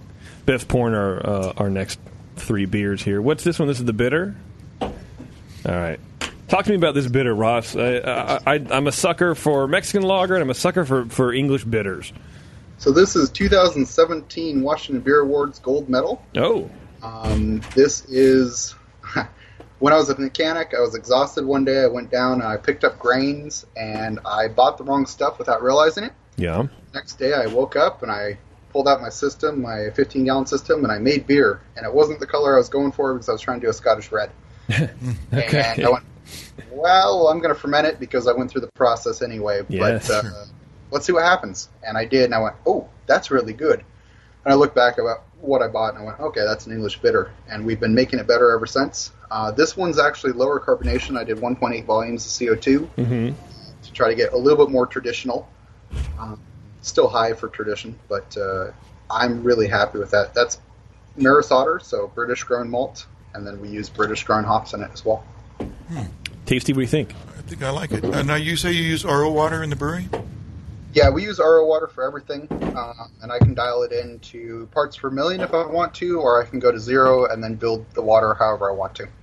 So, unlike say the Helles, you would use a different water profile than you would on this ESB, I assume, right? Like, uh, A little bit, Uh-huh. uh, but you- I've found that the 25 parts per million is pretty darn good. Now we are actually starting to look into changing the water for uh, stuff like Pilsner that needs a little bit different um, profile. Now you uh, 25, 25 ppm. You're talking about calcium or or Uh, chloride? that's just going to be everything. Uh, oh, just a TDS. Oh, I see. Yeah. I got you. So what? So what do you like? Uh, do you use like a calcium chloride and like on, on a beer like this that would you want to have a little more malt character in the background? No, no, that's all just that 25 TDS. Same, uh, I see. million. You're just getting it back to some uh, reasonable water. Just put a little something in there. Yeah. Yep. But not too much. Okay. Yeah. I like that beer. Do you guys ever put it on cask at all? I'd like to. I just don't have the room to do a Hmm. cask system. Yeah. Unfortunately, we're we're working with 1,450 square feet here, and we've got 54 barrels of cold side. And you have no space. You're, you're probably in a fermenter right now. I could be just about. well, so I mean that brings me up to the to the expansion plans. You, you're moving up to a 20 barrel system. You said where where is that going to go? Are you going to uh, build your existing space out, or just kind of no more break room? Well, we're looking at a warehouse type location uh, in the local area. This is going to Okay. be remain a big tap room, so we'll take the brewing equipment out of here and make the bar larger. No, there you go. Yeah. Yeah, and then we'll just move brewing offsite to somewhere that's cheaper rent and uh, warehouse type and a loading dock. That would be really nice. Oh, jeez! Wow, all the comforts of a, a, a, a real brewery. Exactly. It's it's always fun on grain day to make sure that you know it's not raining when we've got to unload it all. Seattle, remember? Right, right. How often has that worked out for you? So now they just drop off your pallet in the parking lot, and you have to do the rest. Is that it? It's worked out every single time. It has not rained on us. I, I bring Oh, up 10 by 10 pop up just in case it does, Oh, but there it you go. hasn't yet to. Smart, smart. Um, okay, we have two beers left: the uh, Milk Stout and the uh, New England IPA. Which should we, which should we have next after this uh, English bitter? I'd go for the milk stout, kind of keep that British tradition going. Let's do it. So the milk stout is 2018 Washington Beer Awards gold medal. Ooh, man, that that aroma. You know, coffee kind of note in there. definitely has some coffee. that dark grain uh, aroma, but it's not that ashy. Yep. It, it's it feels like it, sm- it smells like it's on the hairy edge, right? Where it's like if any more, and you would smell the acridity and the the acrid malt, but it's not. It's that lovely roasted malt right before. It's like it's like peak um, flavor uh, uh, impact on the nose here. Mm-hmm. I feel like that's I feel like it's a hard balance to achieve, but. Uh, I honestly can't take most of the credit for this one because uh, Mark Craig, the guy you guys met, he uh, he's been working on this recipe for about ten years. I have brewed more of it by volume than he has. I guess that makes you have more ownership or uh, whatever. So he's been. What does he do? Like tweak out the recipe every now and then, and kind of just make little, little tiny massages to it. Uh, from what I understand, he ended up going back to his original recipe or very close to it after playing with it for years, and that was what we brewed here. Okay, it's well constructed. Yeah, that's really good. Yeah, and I really enjoy that. It, it ta- uh, uh, in my opinion, a lot of well-made stouts. Well, I mean, I think they're well-made because they have this this flavor, but it tastes like runoff, like wort. Yeah, it's not wordy. It doesn't. It's not. Uh, It's not wordy, but it has, but it has that. You know what I mean? That like not tart. richness and character that you would get from a wort, but not overly sweet. Um, so it's that dark grain flavor balance that I, I I think is super hard to achieve. I've been I'm brewing stouts forever, and it's my, one of my favorite styles, and that would be a hard flavor to replicate. I That'd be just had a fellow last week in the tap room that came in and he said, "I've heard about your milk stout. I really want to try it." And I looked at him and said, "I'm sorry, we blew it a week and a half ago." Oh. and managed to find a hidden partial fill bottle somewhere. Um, and he said, "Okay, when is this on again? I'm putting it in my calendar. When I come back up, I want to come in and have this fresh on tap." wow, where where was he reading it about? I have no idea where he'd heard about it. Oh, we gee. also have had a couple people from San Diego come in and say, "Oh, I've heard about your beers. I want to come have some." Huh. Um, It's it's you know we're close to the airport, so we get a lot of travelers, and Yeah. I've got some great friends that I've met from North Carolina, from Maine, from New Hampshire, um, all over the country. It's really cool the people that come in. That the brewer from Texas that that Ross had in. Yeah, Um, Blue Owl Brewing. She came by, the head brewer there, and we talked Yeah. about sours for I don't know five or six hours. My wife was texting me, "Where are you?" I'm like, "I'm talking beer." Where else would I be? having too much fun to come home. Yeah. Exactly. It is. It is interesting with uh, in this industry where it's uh, it, it it feels still feels kind of like a excuse me like a small industry, but it is but it's worldwide. It's a small community, Seems- but it's worldwide. It seems which small is- enough that it's still fun to do the yeah, Mhm. have Yeah. those conversations with somebody that yeah enjoying well, and that every goes minute back like you. to the Pink Boots tour that we did. We had a gal that owns a brewery in Melbourne, Australia. We had a gal from Canada. We had pe- a gal that's um, brewing down in Peru and all over the country. And I mean, it's just really fantastic to have all these different people come together for this, you know, 13 person tour. Yeah. Yeah, that's awesome. All right, Tasty. Yeah, It's hazy nice. IPA time. All right. Now, Tasty, here's the expert haze there. Looks on hazy. IPAs. Yeah, I'm not an expert. No, no. You're the in-house expert. I have like a, a, a green light, red light on that. Some I like, some I don't. Yeah, well, as far as people in this studio, smells you drink wonderful. the most of I them. probably do more than you, for sure. Mm, nice aroma. Mm, boy. How long have you guys been making a hazy IPA?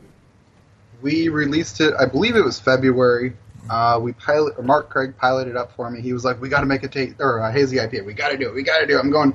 Yeah. We're a German brewery, dude. He's like, "No, it's the thing. You're going to sell a bunch." Yeah. And so by May, he'd done, um, I think, six different test batches. Mm-hmm. We sat, sat there and sampled them. I said, I love it. Let's do it. Well, I didn't say I love it because I like German beers, but I said, let's do it. Um, but I'm going to throw a twist. We're going to use Skagit Valley. So it's going to be 100% local Pacific Northwest beer. Uh, so it's all Yakima grown hops, Skagit Valley malt, and then we use Portland uh, cultured yeast. Okay. That's a Portland uh, yeast uh, provider. I see. Yeah, Imperial yeast for that And where, one. and where were the malts Okay. from? Uh, from Skagit Valley. Okay. Cool. Wow. Well, you know what I I, I like the local. uh, Um, yeah, you put put your spin on it, man. You you make that uh, make that beer style work for you and for your agenda. Which is exactly what I think we did. Yeah, I think so too. This is a good one. You got the green light.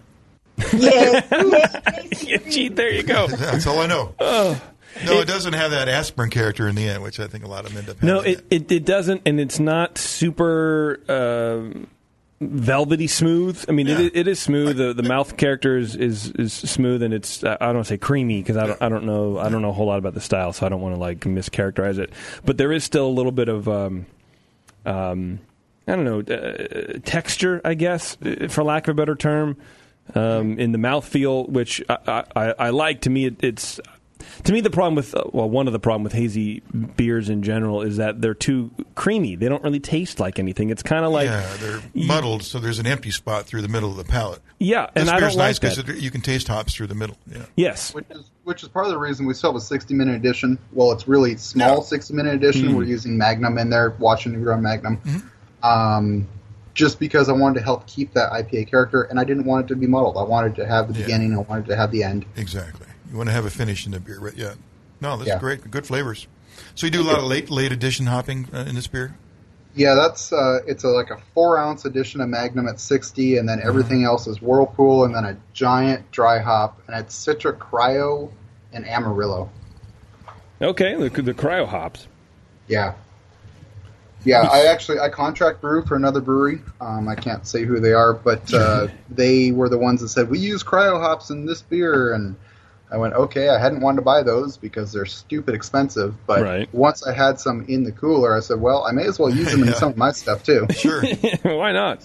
Yeah, so I ended up spending I don't know four thousand dollars on an order of Ooh. cryo hops the other day just Wow. because we're selling so much of that hazy IPA. Well, how does that work out alpha beta wise? Isn't it like twice the alpha? I mean, It's uh, twenty six point two alpha. right. So you said Citra, right? Citra. Citra, right? oh, yeah. Uh, so just normal Citra is going to be about half those numbers, right? Like, or less. yeah. So, on the crop year, so okay, so you, you use half as much to get the same effect, right? And that'd be true. Exactly. of You don't get the vegetal out of it. and you don't get as much. You get bigger knockout. You, so you get more beer out because you're not putting as much vegetable matter in that takes away the beer. So I just I just wonder if if a person ran the numbers in terms of like you get more beer. You get uh, you can use half as much. I wonder if it's as expensive it, it, as it appears on the uh, on the invoice in terms of uh, what it, you know how if it costs you more to wondered make beer. that too, and then I just stop wondering and put it in because it tastes Because the beer is damn good, and that's our number one priority. Right. Yes. Yeah, the, yeah. the first time he Well, they're very added worried about the, making the money. And, and the cryo in, and he, he then sent me a text saying, you know, I feel dirty. I'd go pull a Cuban cigar out of my stash and smoke that down. right, right, right. But now, but now tasting it, you feel clean. Exactly. and I've had a lot of people say, okay, I don't want those fruity beers. I don't want this and that. And but I want an IPA. It's like, well, okay, we've got three. I'll, I'll describe them and hand them a sample of each. And like, oh my god, I want this one. It's like, well, that's kind of the citrusy one. Like, no, no, this is so clean. This is so just summer and amazing and wonderful. And Yeah. we, we sell a boatload of it. Good. Well, your your Hey, uh, man. your taproom customers are some lucky people. I think they're uh, getting a, a, a good, uh, good some good options when they roll in there. Well, thank you. Yeah, absolutely. And you know, ag- again, e- I, I, diversity is the key in, in a lot of things, but I think it's none more important. I mean, none more important, but uh, than the tap room, than than the brewery. Why you know we craft beer fought for long and hard, uh, you know, to to give people options, and then you roll into a brew pub or a brewery or even a bar, and it's like we have twenty taps and. 10 of them are IPAs and the other 10 are pale ales. Like, well, eh, that's not really okay. Let's get something going. and around here, if it, especially in the wintertime, 10 are IPAs and 10 are stouts or porters. Which I, I love stouts and porters. I don't I don't do IPAs, but I, I would get bored after the second stout. I'd be like, okay, I'm, I want to go somewhere else because there's Mhm. nothing. But I am not, and I've conceded this many times. I am not the average beer drinker. So uh, unfortunately, because I love this Helles and I wish it was everywhere, like I said, um, but it can't be because it, you know, like you guys have discovered, there's not a whole lot of, of, of market for it. But you know what? You guys are making beers that you want to make, and people are coming over to your side slowly but surely. And, and I think that's what grows this industry more than more than uh, 25 taps of hazy beers. Diversity. And that's what we're hoping. That's why we're going to get a couple horizontal lagering tanks when we go bigger. Oh, nice. Awesome. Cut a few cut a few great? weeks off that uh, lagering time. That'll be nice because that two months is kind of painful. Yeah. Yeah, man, that's gotta be uh, that's gotta be uh, rough. Well, Ross and Mary, I want to thank you guys for your time. Um, you guys have, have sent us a lot of beer, and we're going to share this with everybody outside and, and finish what's in our glasses. And uh, if we're ever up in your area, we'll look you up. Helles. But not the Hells. No, the Helles is ours. The Helles won't leave. They're going to go. Oh, I thought uh, everyone they sent you uh, six beers. Like, no, I know just five, five. on the the Helles broke. Yeah, I, I don't know. Sorry, Never guys. made it. Yeah, never made it. And then maybe the Mexican lager. There's a little bit left. I don't know. We'll see. Uh, but uh, Four Generals is the name of the brewery. Renton, Washington is the city and state. And Ross and Mary are two of the people who are making it happen. So if you're up in that area, be sure to swing by, check them out. And drink that Helles and everything else. To be honest with you, just sleep there. They will. uh, Ross and Mary will drive you. It depends on how big your party is, but they will drive you to their individual homes, and you can stay there f- for free. Or if not, you know, there's grain in the back. It makes a good bed. yeah, maybe. Uh, all right, guys, we'll let you go. But again, I really appreciate it. Beers are, are turning out really Thank you good. so much for having us on. We really exactly. appreciate it as This well. has been great.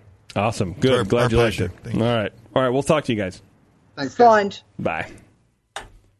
Yeah. That was cool, man. that was also brought to you by, oddly enough, not oddly enough, but appropriately enough, I suppose, the American Homebrewers Association, which is, as you know, a community of more than 45,000 individuals who share a common passion beer. Since 1978, the AHA has promoted and advanced the most delicious hobby in the world, providing brewing resources, supporting homebrew friendly re- legislation, offering exclusive member details at breweries and homebrew shops, and hosting one of a kind events like Homebrew Con and the National Homebrew Competition. Join your beer loving peers at homebrewersassociation.org. Man, putting Homebrew Con and then National Homebrewers Competition in the same like thing, it just Yeah. reminds me that it used to be home NHC, and I and I like that better. Yeah. It was confusing when they had t- it was two NHC events in the same place. yeah, it was Same true. time, It was true, and that, and then I feel dirty talking about NHC, meaning the competition, um, because I feel like I shouldn't say that anymore. It's a whole thing. I, I wonder if they're going to keep it. I guess they have to, right? They've invested a couple years in it Oh, now, for right? sure. Yeah, they, yeah, yeah, there's no point. It's, yeah, it's hard to get something to catch on. So starting Yeah. over again would be kind of silly. Yeah. Hey, I see your shirt. The Suds Duds yeah, Society I'm wearing shirt. Suds Duds. Yeah, they gave this to me. It's a nice shirt, great feel, fits good. Awesome. Well, you know, that is the brewery t shirt membership where members receive a t shirt, beer merch, and a homebrew recipe from a different brewery each month. And a portion of each membership goes to the highlighted brewery and to sponsor a local homebrew club in their area. So it's not just a company making money on uh, someone else's, you know, homebrew recipe and then uh, you get a T-shirt or whatever. It actually goes back to the community and back to the people who, Nice. who help make it all possible, which is uh, very rare these days. So join the society in the month of July to receive two additional pieces of throwback beer merch and homebrew recipes with your first brewery package. Go to sudsdudssociety.com and use promo code BNARMY at checkout, and you get a discount on top of all that other stuff. It's kind of like a subscription box for beer lovers. Uh, yeah, you're absolutely right. Yeah. I'm drowning in live reads right Beer now, of guys. the Fucking Just keep swimming. Yeah, yeah, yeah. What about that? So, uh, Well, and you know, part of the problem is is me, and I can't focus. I, I, I feel like I should have a producer um, to help me. Don't be rude. to help me go through. Speaking of being cut her off now. Um, uh, Bev dyed her hair, and it looks really good. She came to my house the other day for our Ears Up recording, earsuppodcast.com, um, and, uh, you know, all, everything Disney. It's, uh, it's a lot of fun. And uh, this hoe had blue hair. She had blue hair. She looked. She kind of looked like that broad from Are You Being Served? blues common. I see a lot of blue hair. I just I just don't see it on Bev. That's all. No, it's not. No, it's not. It's- but I wish it was. No, it is blue. Like no, but it's not. It's not a look for Bev, for sure. It's uh, You blew yourself. I blew. Man, no. Abby wants to be this character from this cartoon for Halloween, and she keeps asking me to dye her hair because her cousin, who's quite a bit older than her, dyed her Mhm. hair for last Halloween. And Her cousin's she- 89. She thinks that her, I'm as crazy as her I mean, mom. You're a parent, but you know, no is a great word as a parent. well, right, well, but I was like, okay, so I found this shampoo and it's color depositing and it's temporary. So I was like, Oh, oh, okay, so- it's it's temporary. We'll try. I tried it, wanted to try it out on myself. So myself it's not. It's not dye. It's shampoo. No, bitch, this is dye. I've washed my hair like nine Oh, it's times. I'm using like most clarifying. My hair feels like straw. I've washed it so much, Oh, and like my bathtub is blue. My hands were I'm blue. la-do-dee-da-da. That's the song that Sam keeps playing. It dyed and stained everything. I mean, it's gradually cleaning up and washing off and washing out. My scalp was blue. My ears Yeah. were blue. We will not be putting this on Abby's head. Yeah, yes, well, good for you to be a guinea pig. But I'm also too bad you really glad I tested it on myself. Um, So for now, my hair's just blue. before I go any further, are you a professional brewer? Are you planning on submitting beer to GABF? As you're preparing your next medal winning recipe, send some of your finished beers to White Labs for the next big QC day and save on a bundle of analytical services. All you need to do is purchase a big QC day test kit before August 6th and get your sample submitted before August 20th. White Labs will test your beer for IBUs, alcohol content, a whole bunch of other stuff. Go to whitelabs.com slash big QC day. So when Abby saw that on your head, did she still want to do it? Or was she like, mm, yeah, that doesn't look good? She told me I looked That's not a good look for you. Well, what I said to her was, I was like, "Does my hair look like? Is it the color that you thought it would be that you want for whatever the ladybug thing that you want to be?" and she's like, "No, you look like the girl from The Incredibles. You know Is the daughter because her hair is like blue black." Okay. And I was just like, "Cool, Well, good. She, thanks." she should just go to Ha- Halloween. That's her. That's her outfit. Thanks, now, see? Abby. Yeah. Honestly, I didn't. Ex- my hair is quite dark naturally. I did not expect this to show up whatsoever. Hmm. Yeah, I thought you were. It did. I thought you were having a goth phase. No, no, definitely. I, I was feel like, like, I'm gonna go, I'm gonna go out to the parking lot with Bev, and she's Yeah. like, "Hold on, let me light up a, a clove cigarette and listen to Morrissey on my way home." no. Fishnet Uh, stockings. I look like that old chick trying just a little too hard. Yeah, you're trying to be relevant. No, I'm. I don't want to be. Like, come on. You're fine being an old woman. Okay, I get it. Yeah, yeah. I'm lis- I'm listening to the audiobook of Interview with a Vampire. Hold on, I need to get more vanilla flavored clove cigarettes. I'm fine with my vanilla, bl- my vanilla brown hair. Like, I'm good with that life. vanilla brown. Just boring, boy brown. Oh, got it. I don't dye my hair, so it's Well, you know what's not boring? Great fermentations. they're they're not. You go to greatfermentations.com. They're the largest catalog of Blickman products on the web. Uh, like them all over social media at GR8 Fermentation, greatfermentations.com. Good people. Support Great the show. people. Wonderful people. Did we already talk about Warren? About why he's not here? Yeah, yeah. He Yeah, had but lost his phone. He's looking for it. He mean, he's lost his phone. He's looking for it. Apparently, so yeah. Should so we give it a call? yeah, apparently it's off. He was emailing me, and I'm like, "How are you emailing me?" First Yeah, of all, well, but um, he was like, "Yeah, I was like looking for it online. You go to Google and uh, do something and Yeah, figure you out can your register phone. your phone and it'll ping it for you. Of course, warned it. Uh, whoever has it turned it off. So I feel like that's going to end up in China. Oh, it's stolen. it's stolen and sold already. Yeah, and, it's uh, probably changed hand twice. yeah, that's gone, man. But uh, he gave some uh, some speech at again. We're talking about some some craft beer thing. I don't know what the fuck he yeah, was. I don't know what he was doing. But it was on like diversifying your beer Spoke- yeah, portfolio. like beer lineup. Uh, yeah, yeah, some- yeah, I think, yeah. And apparently his hard drive died the night before his Oh, presentation. he no presentation. So he he had to it. stay up on the Shadow plane. puppets? and uh, no, he had to. I think he even had to borrow a. Com- yes, he had to borrow somebody's And start computer over again. and start all over again before his talk. So the kid had like sixty percent of his shit memorized because it's a war and He's Sure. a semi-robot. Oh, But he was. He texted me after. He's like, "That did not go well." Like, why? And he told Well, me he the had whole a different thing, and- expectation. It may have gone Yeah. fine, but yeah. well, that's what I said. And um, Jace uh, had invited Jace from Schell's. and We Oh. had uh, Jace Martin on. Yeah, Marti? Jace Marti on. Yeah, yeah, um, and he was like, yeah, and Jace was like right in the front row staring at Well, me the entire so- time. yeah, He's yeah. like, that made it really worse. I'm like, I'm sure you did fine. You did. Yeah. Um, Only you knew what the what you expected. They they were open to whatever you did. So Yeah, absolutely. I'm, I'm sure it was. I'm sure Warren. I don't know. I can't be sure. but of he knows what he's talking Warren's about. That's where it starts. It may not, you know, has gone as smoothly as he hoped, but uh, Right. Yeah, he. Yeah, it's too bad he lost it like that. Wow. Speaking of craft beer, craftbeer.com, whose mission is to tell the stories behind America's small independent breweries and the cities and businesses that support them. It's a community full of passion, authenticity, creativity, and camaraderie. Explore the world of American craft beer at craftbeer.com. Have you ever watched Warren look at his phone? Oh, yeah, I don't want to pick on the kid. Begs, well, no, I just want to say, why didn't he bring a laptop? I think he did. No, he did, but his hard drive died. Yeah, the laptop. Uh, yeah, that's what happened. He had two problems: lost his phone and his two hard drive. Yeah. Oh my He goodness! had a technology He had two failure. technology problems, yeah. He ex- he's he's a magnet. He's His insides are magnetic. That's what happened. I he needs one of those hip the hip like uh, holsters for your phone. Yeah, he does. I'm kind of surprised. Or a fanny pack. Trying to push fanny packs for years now. This would be a perfect example of why a fanny pack would be beneficial to you. Yeah, they're coming back. What do they call them? Uh, belt or waist bag or something? Waist. They don't call them fanny packs anymore. Is it? Oh, they don't. Or waist. It's like a bag? hip hip bag. Hip, hip bag or waist bag or waist something. Hmm. Whatever. You know what's not a waste bag? The city of Concord. Oh yeah. It's the perfect place. What it is is the perfect place to start or expand your craft beer business. It's centrally located, sort of centrally located in the Bay Area. It boasts a strong craft beer loving demographic, which that's very true. Historic downtown is experiencing a boom. They're going to have a new apartment develop in the pipeline, all this kind of stuff. Uh, industrial parks are centrally located off major freeways, and uh, EJ Phair started there. Ale Industries started an industrial park, so.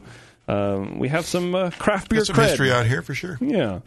Uh, the City of Concord's economic development team is ready to help you find a successful location to meet your business needs. Give Brian Nunnally a call at 925 671 3018. Good old Brian will All right, hook you up. Brian. We'll hook you up. Get you going out here. Yeah, get you going out here, man. Uh, you know, Concord, we have a couple. Uh, Ale Industries, what, moved to Oakland, I Yeah. think, right? Uh, EJ Phair out in Pittsburg. Mm-hmm. Um, man, I don't think there's any breweries in Concord. Uh, Black Diamond's gone. Uh, Epidemic Ales is out. Uh, Oh, they are? out there- yeah, they're out there where Black near where Black Diamond used to be. I mean, Okay. uh, yeah, All right. So we got one. Yeah. Man, and how big is our city? We got a lot of people, dude. I'm surp- I'm actually surprised we don't have as many breweries as um, I don't know. It, it, it- doesn't Walnut Creek even have a couple breweries? Uh, they had one. Uh, as far as brewing beer, I don't think they have any right now. No, no. Hmm. But uh, Well, I don't think that's true. Yeah, Concord has 128,000 people. Yeah. And we have one brewery to service that. That doesn't make any sense. What we need is Drake's to open up a tap room out here. Drinkdrakes.com. uh, we'll get them on it. All right. They have great beer. I'd love them to be out here. Wouldn't that be good? It would be good. Stick 'em- dealership number two. They should really open it in, in, in Oakley because I've been, I've been Oh, yeah. complaining out there for a wishing, whole fucking year. We yeah, should be right dude. next up the street from you. We have nothing to drink out there. There's a couple like craft beer bars, but they're in Brentwood, and Brentwood, Brentwood, yeah, is, yeah. is farther away in Snobby. No, no, you, yeah. Oakley's my people. we have to give it time. You got you just when It's you, you kind of like going back into the past because you're they're further back on the craft beer timeline. well, so you just have to go back, you know, five years when it was like here. You know, you just have to wait. Yeah. Or travel over here. I travel to Oakland because they're further ahead than we are. So Are they? they're further ahead. yeah, they're further ahead on their timeline. So you're you're a fucking time traveler. Uh, Basically, that's what you do. Yeah, you, yeah, you can go. You can go to the beer future by going to the Yeah. bigger area. You're kind of like Doctor Who, but you're more like a Doctor What? It's a lot. It's a lot like that, actually. Yeah, I'm when you go, when I go to like time ano- travel, but when I go to another country, I go like, Yeah. oh yeah, this is the way Fresno was a few years ago. You know? Right. Yeah. Well, and, and I'm hoping that I mean being in the middle between essentially like Fresno and the Bay Area or the or Oakland, I guess you know Oakley is kind of situated centrally. I'm hoping that wave will kind of move forward. I, Well, don't, I don't know how it skipped the other side of Mount Diablo and then went out into like the central co- or Central California. I don't understand how that happened. Well, you know, the demand will will uh, be fulfilled. So if you could each need to get a bunch of beer drinkers out there, and somebody will build one. Yeah, but by then, like the new thing is going to be like like uh, vodka pills that you shove up your penis or something like that. Like that's going to be the new thing. Craft beer is going to. Oh, that's way into the future. Well, look, man, I'm Uh, I'm out here living my best life in 30, 38. So I don't know what you want from me. Yeah. I'll bring you some next time I go. There you go. I'm, I'm due for a trip soon. Yeah, might And, well. uh, here, take this. It's called pee holing. It's fucking amazing. You'll love it. Yeah, no one knows. You like the delivery system. Yeah, Elon Musk's robot head does it. It's fucking Yeah. amazing. Okay, we should get that guy into doing something about beer. You know what's great about beer is Beersmith. You go to Oh, great beersmith.com, software. 21 day free trial, great software. software. Learn how to, uh, what do they do over there, Tasty? Does it all. You can do uh, complete recipe development. Uh, can- I know what he does. I'm just, I'm just putting you he's got a lot of education on his website. You should check that out too. Yeah, Brad's doing good, man. He has a podcast out there. I think he has videos and stuff too, right? Yeah, a lot of, He's lot of good it all, information. yeah. Brad's a good dude. Plus, you get the 21 day free trial. Brad's living up in 30, 38 with me too. Oh. Yeah, we shove we shove vodka up our penises all day. and I'm I for one am excited about You're it. all about it, huh? Okay. Well, because you know you think of Brad as being mild mannered, but when he gets a few vodka pills up his dick, it's Changes everything. it- the kid goes wild, The wild dude. I got to side. tell him to like chill out, keep like, your "Whoa." eyebrows on, don't shave your eyebrows off. He's trying to, you know, he wants to have miniature horses as guide dogs. Oh, like he's fucking Looney Tunes, man. outside the box. Huh? Yeah, it's uh, but you know, at the end of the day, he comes down. I deliver him back to his family in the appropriate timeline, Yeah. and um, everything's fine. Nice. He makes a good BLT. You have some some water. Oh, yeah. It's a good time. Brad's a great guy. You know what else is a good time, Tasty? With- yeah. Brewers Publications, which, as you know, is the publishing division of the Brewers Association with nearly 50 titles in print and digital format, which is key because in the future, when you're so drunk off of penis vodka, you don't have time to pick up an actual book because you're fucking you're you're Well, fucked, no, you got to drink in both hands, one up your whatever. Right. Well, you got your dick in one hand and pill in the other. you got to read with your glasses. It's a whole thing. Uh, Brewers Publication is a beer book to fit most needs, whether you're a craft brewer, home brewer, aspiring brewer, or a brewer who shoves shit up his penis. Pretty Visit much covers everybody. brewerspublications.com and browse titles on brewing science, the business of beer, beer history, and more. Nice. Speaking of penises, tasty. Yeah, yeah. This what's this segue? Adam and Eve is Oh. determined to help you and your genitalia spice things up in the bedroom. Go to adamandeve.com, get 50% off almost any item when you enter offer code BNARMY at checkout. And when you do, you'll get the free Big O kit, and that's free. So you choose a, a toy or a movie or whatever you want to do. You get that at 50% off, free shipping, plus the Big O kit. There's a whole bunch of cool stuff in there. So go to BNArmy, or excuse me, go to adamandeve.com, use code BNArmy, and uh, get that. Make your genitalia work for you. Make the internet work for your genitalia. I think that's Take the should be advantage their of new the timeline. Great selection of products. The new tagline. I'm going to email that. I'm going to email that to them. Make the internet work for your genitalia on adamandeve.com. Good tagline. I think so too, right? Yeah. I think it's pretty good. It's going to work well. Speaking of that, oh, wait a minute, you're out of. Uh, uh, I'm out of live reads. Oh, well, I fucking did it. Oh, that was Quit. Yeah. what do you need? Oh, was that it? You were like, right, you were queuing me up for a segue. Yeah, I appreciate I that. knew you didn't have any. Just- I'm just glad it's over. Yeah, me too, man. Um, okay, coming up, uh, actually tomorrow, for those of you listening live for some reason, um, the one of you, uh, Warren and I, our brand new show, Heads and Tails. Oh, great. We'll be here recording live with Bull Run Distillery. I see a bottle of it over there. Yeah, uh, out of Oregon, out of Oh. Portland, Oregon. Um, actually, they sent a uh, five-year single malt whiskey. Bev really wanted to open. She's like, just open it. Like, I can't do that. Uh, 100% malted barley from the Klamath Basin and water from the Bull Run watershed. Wow. So I'm excited to drink this tomorrow. Uh, Bev will be here, of course. Bevo in the chat, and maybe her hair will be blue, maybe it'll be black. Who fucking who cares, really? Um, and then on Monday, what? You seem to. I I really do actually because I, I don't I don't pay attention normally, but then every once in a while, like towards the ends, I'll catch the like blue hue, and uh, oh yeah, she was stupid. Um, on Monday we have Family Business Brewing out of Texas, out of Dripping Springs, Texas. Uh, We're going to talk to uh, Nick, I believe his name is. Uh, I, I, I, last time I, I got it wrong anyway, so uh, Actually, I think it is Nick. yeah. Dripping Springs. Huh. Yeah, it's like a suburb of Austin. Okay, nice. Uh, Nate, it's Not Nate. Nate. Jesus Christ, dude, I'm stupid. Sorry, Nate, if you're listening. If you're not, sorry, Nick. Um, so yeah, family business. So they just opened, I think, a year ago or something like Oh, wow. that. So super small, uh, but I'm excited to talk to to, uh, to them about uh, all their beers. Then there's an off week going on, and then afterwards on the 20th is Imperfect Produce, where we have uh, basically they're a, well, I mean they're what they say they're a produce company. They're a produce company that sells imperfect produce at a discounted rate. So it, it's basically just not wasting food, which I think is really cool. It's Yeah. selling all the produce that supermarkets won't buy, but they've partnered up with some local breweries. Oh, Um, so actually, I think we're going to have one in the studio as well. Ah. Uh, Free Wheel is that what Free Wheel out we're of gonna- yeah. Fremont, I Yeah, we're gonna. Free Wheel out of Fremont in the studio. Also, they are collaborating together with on a beer. Oh, great. Well, is it called collaboration if they just buy fruit from them? no. Well, okay, they're doing things. free will Um, and free will is great because they do a lot of English traditional style casks Right. and A lot of stuff casks. like that. Yeah, that's a so, great um, brewery. yeah, And then I think we're also just going to have some other samples of beers that are uh, just on the market that have used this produce company. great. That'll be cool. And then um, the following Monday on August 27th, Armistice Brewing will be here. And out of Richmond. Oh shit. Yep. Hell yeah, Richmond.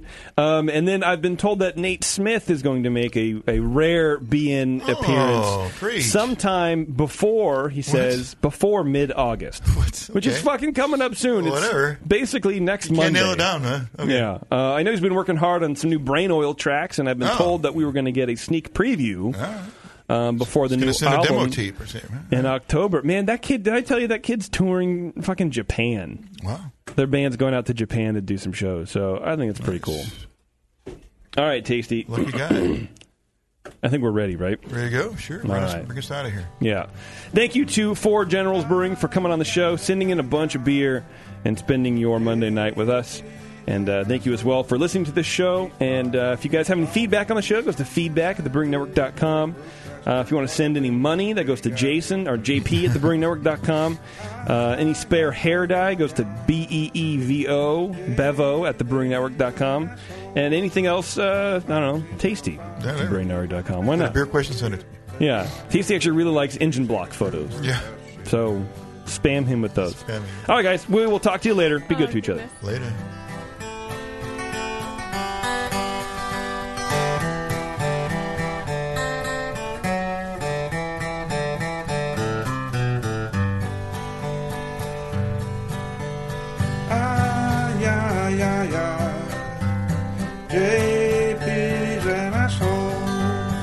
A nice guy and winning the race. JP does great as his charity.